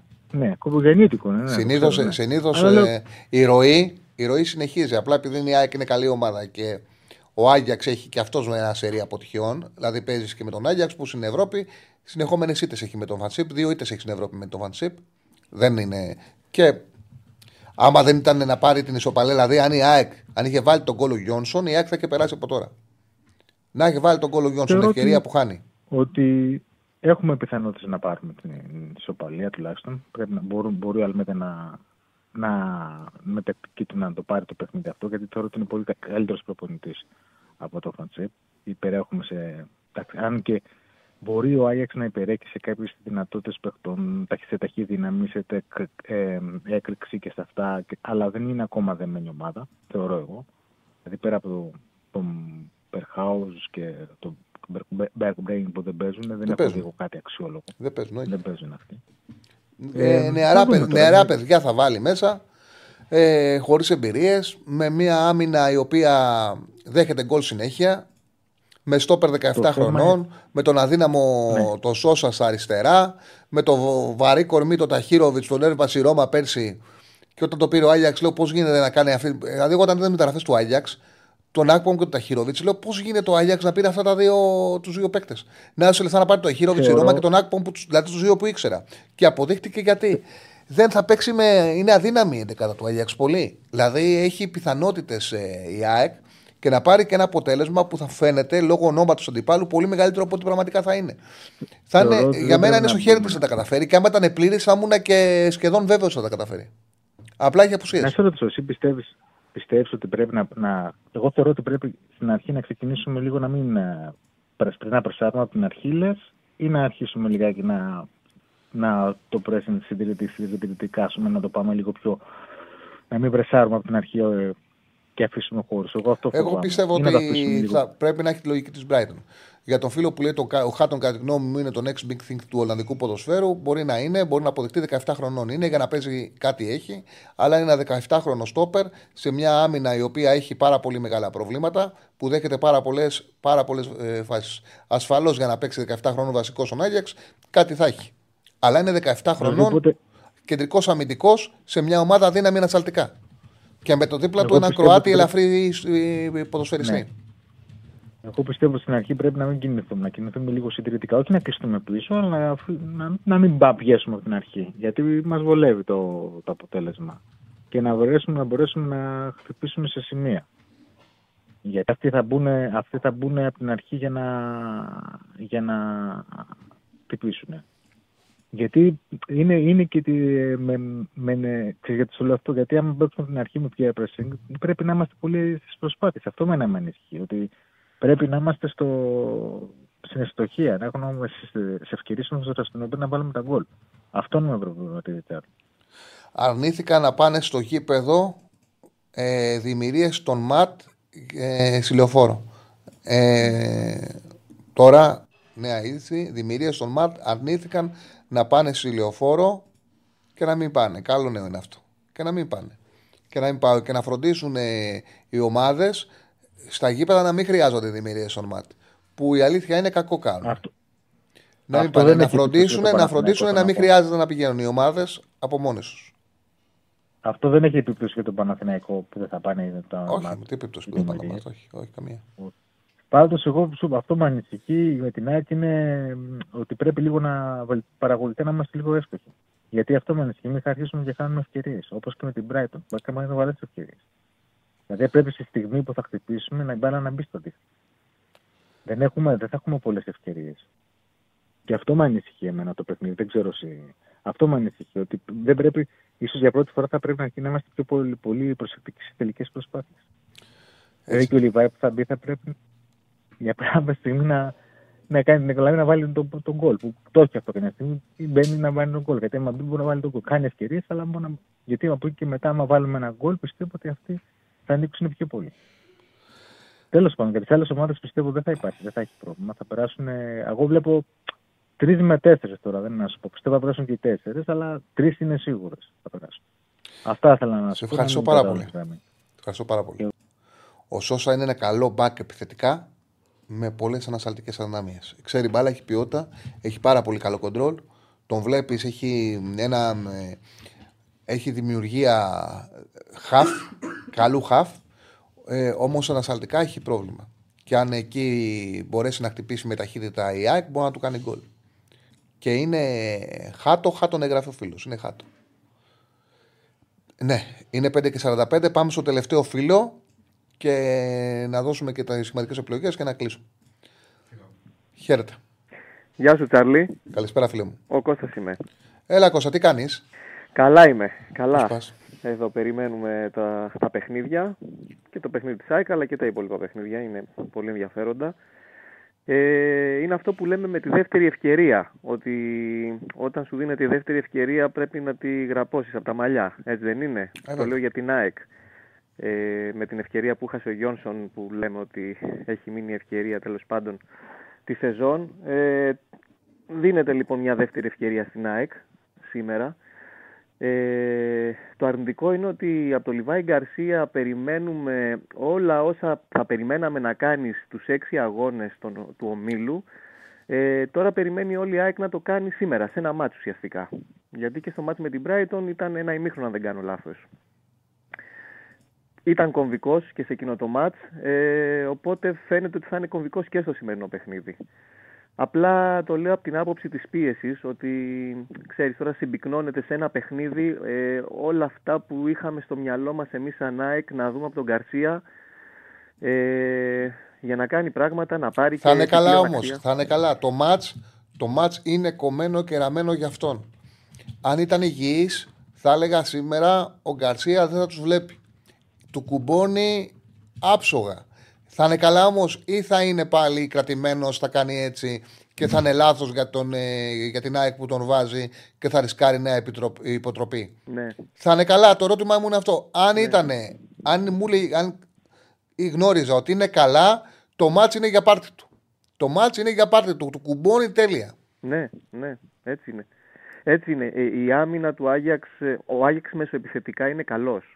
Είδα και τα στιγμιότυπα με τη Σπάρτα Ρότερνταμ που κέρδισε 2-1. Κάνουν, βγάζουν φάσεις, κάνουν ωραίους συνδυασμούς μπροστά, έχουν ταχύτητα και υπάρχει και ατομική ικανότητα. Απλά σε αυτό το ματς που είδες έπαιζε και ο Μπεργκβάιν και ο Μπερχάους. Ναι. Οι οποίοι δεν θα παίζουν σήμερα. Αυτό Όμως, είναι δεδομένο ότι θα παίζουν δεδομένο, σήμερα. ναι. Ο ένας είναι τιμωρημένος, ο άλλος τραυματίας. Οκ. Ε, ε, Όμως αυτό που λες, επειδή τους είδαμε και στον OPAP Arena, σαν πάστα παικτών, έχουν όλοι κοντρόλ, πάσα. Κοντρόλ, πάσα. Έχουν όλοι ποιότητα. Ναι. Έχουν και οι μικροί που θα μπουν σήμερα, τα 19χρονα παιδιά που θα μπουν στη θέση των δύο εξτρέμ, έχουν, είναι στις ακαδημίες του Άγιαξ έχουν φτιάξει το, ε, το ποδόσφαιρό Ναι, τους. ναι, ναι. Έχουν Ε, αυτό, κοντρόλ, πάσα, κοντρόλ, πάσα και φεύγουν. Πρέπει να είσαι καλά. Πρέπει να κάνει καλό παιχνίδι. Αλλά αν κάνει καλό παιχνίδι, η ΑΕΚ μπορεί. Και συγκεντρωμένοι πολύ. Ο Μπρόμπεϊ ε, αρχίζει και σκοράρει. Ο Μπρόμπεϊ στα όλα τα παιχνίδια που είχα δει τέλος πάντων και από στιγμιότυπα μέχρι και πριν 15-20 μέρες, έβλεπα ότι ενώ δημιουργούσε καταστάσεις δεν μπορούσε να σκοράρει. Τώρα τελευταία αρχίζει και σκοράρει. Ε, δεν ξέρω τώρα τα έξτρεμ ποια θα παίξουν του Άγιαξ. Ε, γιατί δεν έχω, δεν έχω μελετήσει ακόμα το, το, το παιχνίδι από πριν. Ε, αυτό πάντως που είναι σίγουρο στάνταρ 100% είναι ότι η αμυντική γραμμή έχει πάρα πολλά κενά, θέματα πολλά στα στημένα και στα μάτια με τη Σπάρτα Ρότερνταμ τις κάνανε πολλά στημένα από κόρνερ, από φάουλ κτλ. Ε, ούτε την ταχύτητα έχουν για να μπορεί να παίξει ψηλά η ομάδα του Άγιαξ γιατί είμαι σίγουρος 100% ότι θα παίξουν στα κόκκινα τα πρώτα λεπτά. Έτσι το βλέπω το παιχνίδι. Ότι θα τους δώσει ο Φαντσίπ ε, εντολή να ξεκινήσουν πολύ δυνατά να μπουν να σκοράρουν πρώτοι. Και εκεί θα πρέπει να χτυπήσει η ΑΕΚ. Εκεί θα πρέπει να τσαλώσει και να μπορέσει να βγάλει την κόντρα. Όπως είπες, αν ο Γκαρσία είναι καλά. Γιατί του λείπουν παιχνίδια, δεν έχει ρυθμό, δεν έχει τέμπο. Ε, και είναι τώρα μια, είναι ένας γρίφος το πώς θα, θα, θα είναι μέσα στο παιχνίδι. Ε, είναι σίγουρο ότι θα ξεκινήσει ο Γκαρσία; Οι ρεπόρτερ λένε όλοι ότι θα ξεκινήσει. Μάλιστα. Οπότε, επειδή δεν, δεν, δεν μπορώ Σίγουρο να... δεν είναι. Πολλές φορές κάνουν λάθη. Πολλές Ναι. φορές δεν τα ξέρουν. Δεν τα, ε, δεν τα βρίσκουν και όλα. Αλλά λένε ότι θα ξεκινήσει. Με δεδομένο ότι θα ξεκινήσει ο Άγιαξ, γιατί το πιστεύω ότι θα παίξει πάρα πολύ επιθετικά από τα πρώτα λεπτά, ε, θα πρέπει να ξεκινήσει ο Γκαρσία.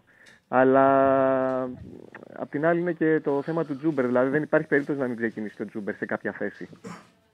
Το θεωρώ Ο αδιανόητο. Τζούμπερ θα παίξει αριστερά, αφού υπάρχει χώρος εκεί. Ο Γκατσίνοβιτς είναι μονεμένο. Σωστά, σωστά. Απλά το κακό είναι ότι φέτος δεν αποδίδει τόσο καλά αριστερά. Εκείνο το θέμα. Οπότε λογικά θα βάλει Μάνταλο Γκαρσία και αριστερά Τζούμπερ. Λογικά ναι. Μάλιστα, μάλιστα. Λογικά Τέλος ναι. πάντων, θα το δούμε, θα το δούμε. Ε, από εκεί και πέρα, έχεις μήπως γνώση ποια θα είναι τα εξτρέμ του Άγιαξ που θα ξεκινήσουν σήμερα; Θα είναι μάλλον ο Ε, Θα Ford σου του πω, ένα. θα σου πω. Το ένα θα είναι. Το... Η, η μία πιθανότητα είναι να παίξει ο Ακπομ και να βγει- παίξει με δύο επιθετικούς, το οποίο ίσως να είναι και καλό σενάριο για την ΑΕΚ. Ναι. Ίσως να είναι καλό σενάριο για την ΑΕΚ, γιατί το, και στη Φιλαδέλφια όταν μπήκε ε, ουσιαστικά σταμάταγε οι επιθέσεις. Και άμα γίνει αυτό, θα έχει και πάρα πολλούς χώρους ο Σιντιμπέ, γιατί αν παίξει, θα παίξει αριστερά που κινείται πιο εύκολα. Ναι. Ε, οπότε θα έχει χώρους ο Σιντιμπέ για να ανεβαίνει. Και θα αλλάξει και διάταξη τότε. Θα πάει με δύο φόρε. Ε, δεν θα αλλάξει. Θα ξεκινήσει από τα αριστερά. Στο 4-2-3-1 θα γίνεται επιθετικό και θα ξεκινάει από τα αριστερά. Ναι. Τώρα το, το άλλο είναι να παίξει ο Μάρτα, να πάρει αριστερά όλη την πλευρά που είναι 19 χρονών back, ε, back half. Αυτόν δίνουν να παίξει ο Μάρτα, τον οποίο δεν τον ξέρω, να είμαι ειλικρινής, αλλά αυτό που διαβάζω.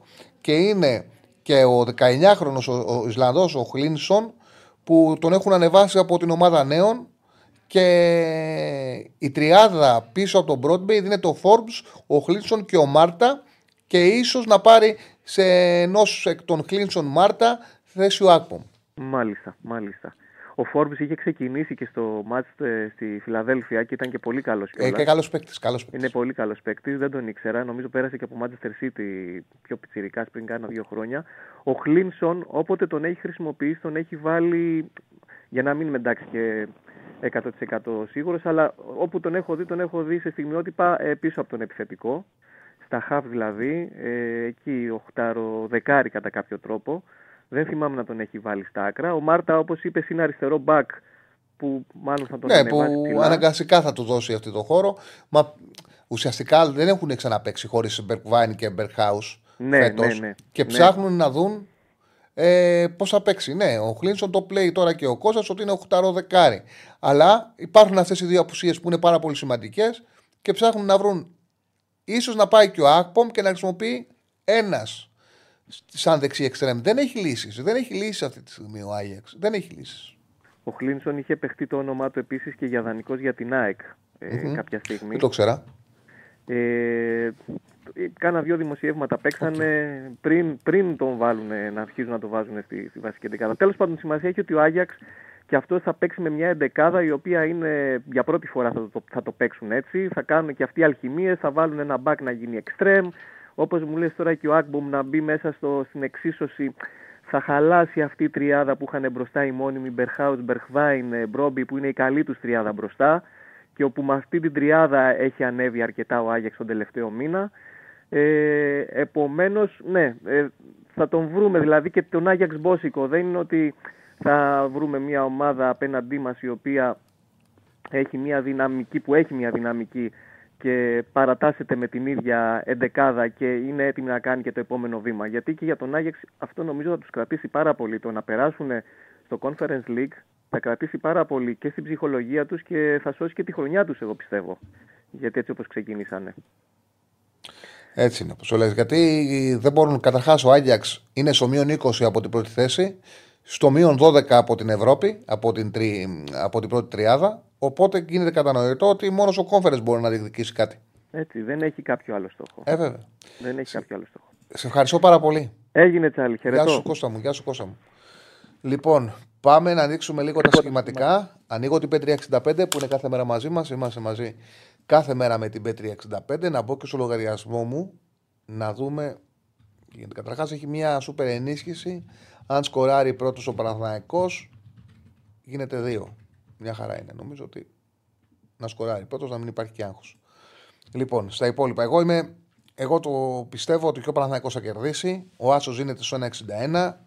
Ο Ολυμπιακός με over 1,5. Πόσο είναι τώρα ο Ολυμπιακός με over 1,5. Του κάνω bed builder.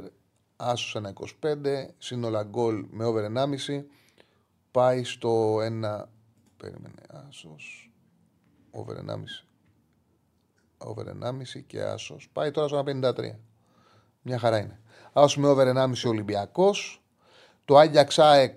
Η ΑΕΚ εγώ πιστεύω θα σκοράρει Μακάρι να κρατήσει το 0. Στοιχηματικά όμως για μένα είναι γκολ γκολ το μάτσο 1,57. Αυτά τα τρία για τα παιχνίδια των ελληνικών ομάδων. Και από εκεί και πέρα για τα άλλα μάτς και να πάμε και σε παιχνίδια τα οποία τα... ο μάτς της Brighton για παράδειγμα που είναι στον όμιλο της ΑΕΚ και έχουμε εικόνα είναι η καλύτερη ομάδα η Brighton στον όμιλο της, ε, της ΑΕΚ έκανε αυτό που έπρεπε έσω και με δυσκολία στη Φιλαδέλφια μετά την ήττα της στο πρώτο μάτ. Είχα πει μετά από εκείνο το παιχνίδι ότι εγώ πιστεύω ότι δεν θα χάσει κανένα από τα τρία εκτός έδρας και δεν έχασε κανένα. Παίζει με τη Μαρσέη που είχε αμυντικές αδυναμίες. Πρέπει να την κερδίσει και να πάρει την πρώτη θέση. Είναι πολύ καλύτερο το πρώτο εισιτήριο από το δεύτερο. Ο Άσο το 1,70. Και για την πρώτη θέση, Betis Rangers για τον. Ε, Ποιος όμιλος είναι, είναι ο Έκτο έβδομος. Ποιος όμιλος η Μπέτση Rangers; Τρίτος όμιλος. Για το τρίτο όμιλο η Μπέτση είχε 9, η Rangers 8, η Σπάρτα Πράγας 7, ο Άρης Λεμεσού 4. Η Σπάρτα Πράγας παίζει στη Λεμεσό. Η Μπέτης ουσιαστικά περνάει, εξασφαλίζει πρόκληση με δύο αποτελέσματα. Θέλει την πρώτη θέση. Η Rangers θα θέλει να την κερδίσει. Αν την κερδίσει και κερδίσει και η Σπάρτα Πράγας μένει εκτός. Θεωρώ ότι η Μπέτης είναι καλύτερη ομάδα και είναι και σε καλή κατάσταση. Ο άσος της Μπέτης ε, δίνεται στο 1,90. Αυτές είναι οι πέντε επιλογές για σήμερα στοιχηματικά. Άσος ο Παναναϊκός, άσος ο Βερνάμις Ολυμπιακός, το γκολ γκολ της ΑΕΚ, άσος η Μπέτης, άσος και η Μπράιτον. Λοιπόν, ωραία πήγαμε. Φτάσαμε στο τέλος. Καλή επιτυχία σε ελληνικές ομάδες. Μακάρι να είμαστε εδώ και να συνεχίσουν και οι τέσσερις στο conference την, ε, από εδώ και μπρος και να συνεχίσουμε να ζούμε αυτές τις πάρα πολύ όμορφες Πέμπτες. Ο Ραγκάτσης σας περιμένει. Σε έξι θα είναι μαζί σας. Ε, Χαιρετισμούς. Παραδίδω στη Θεσσαλονίκη. Ε, καλή συνέχεια.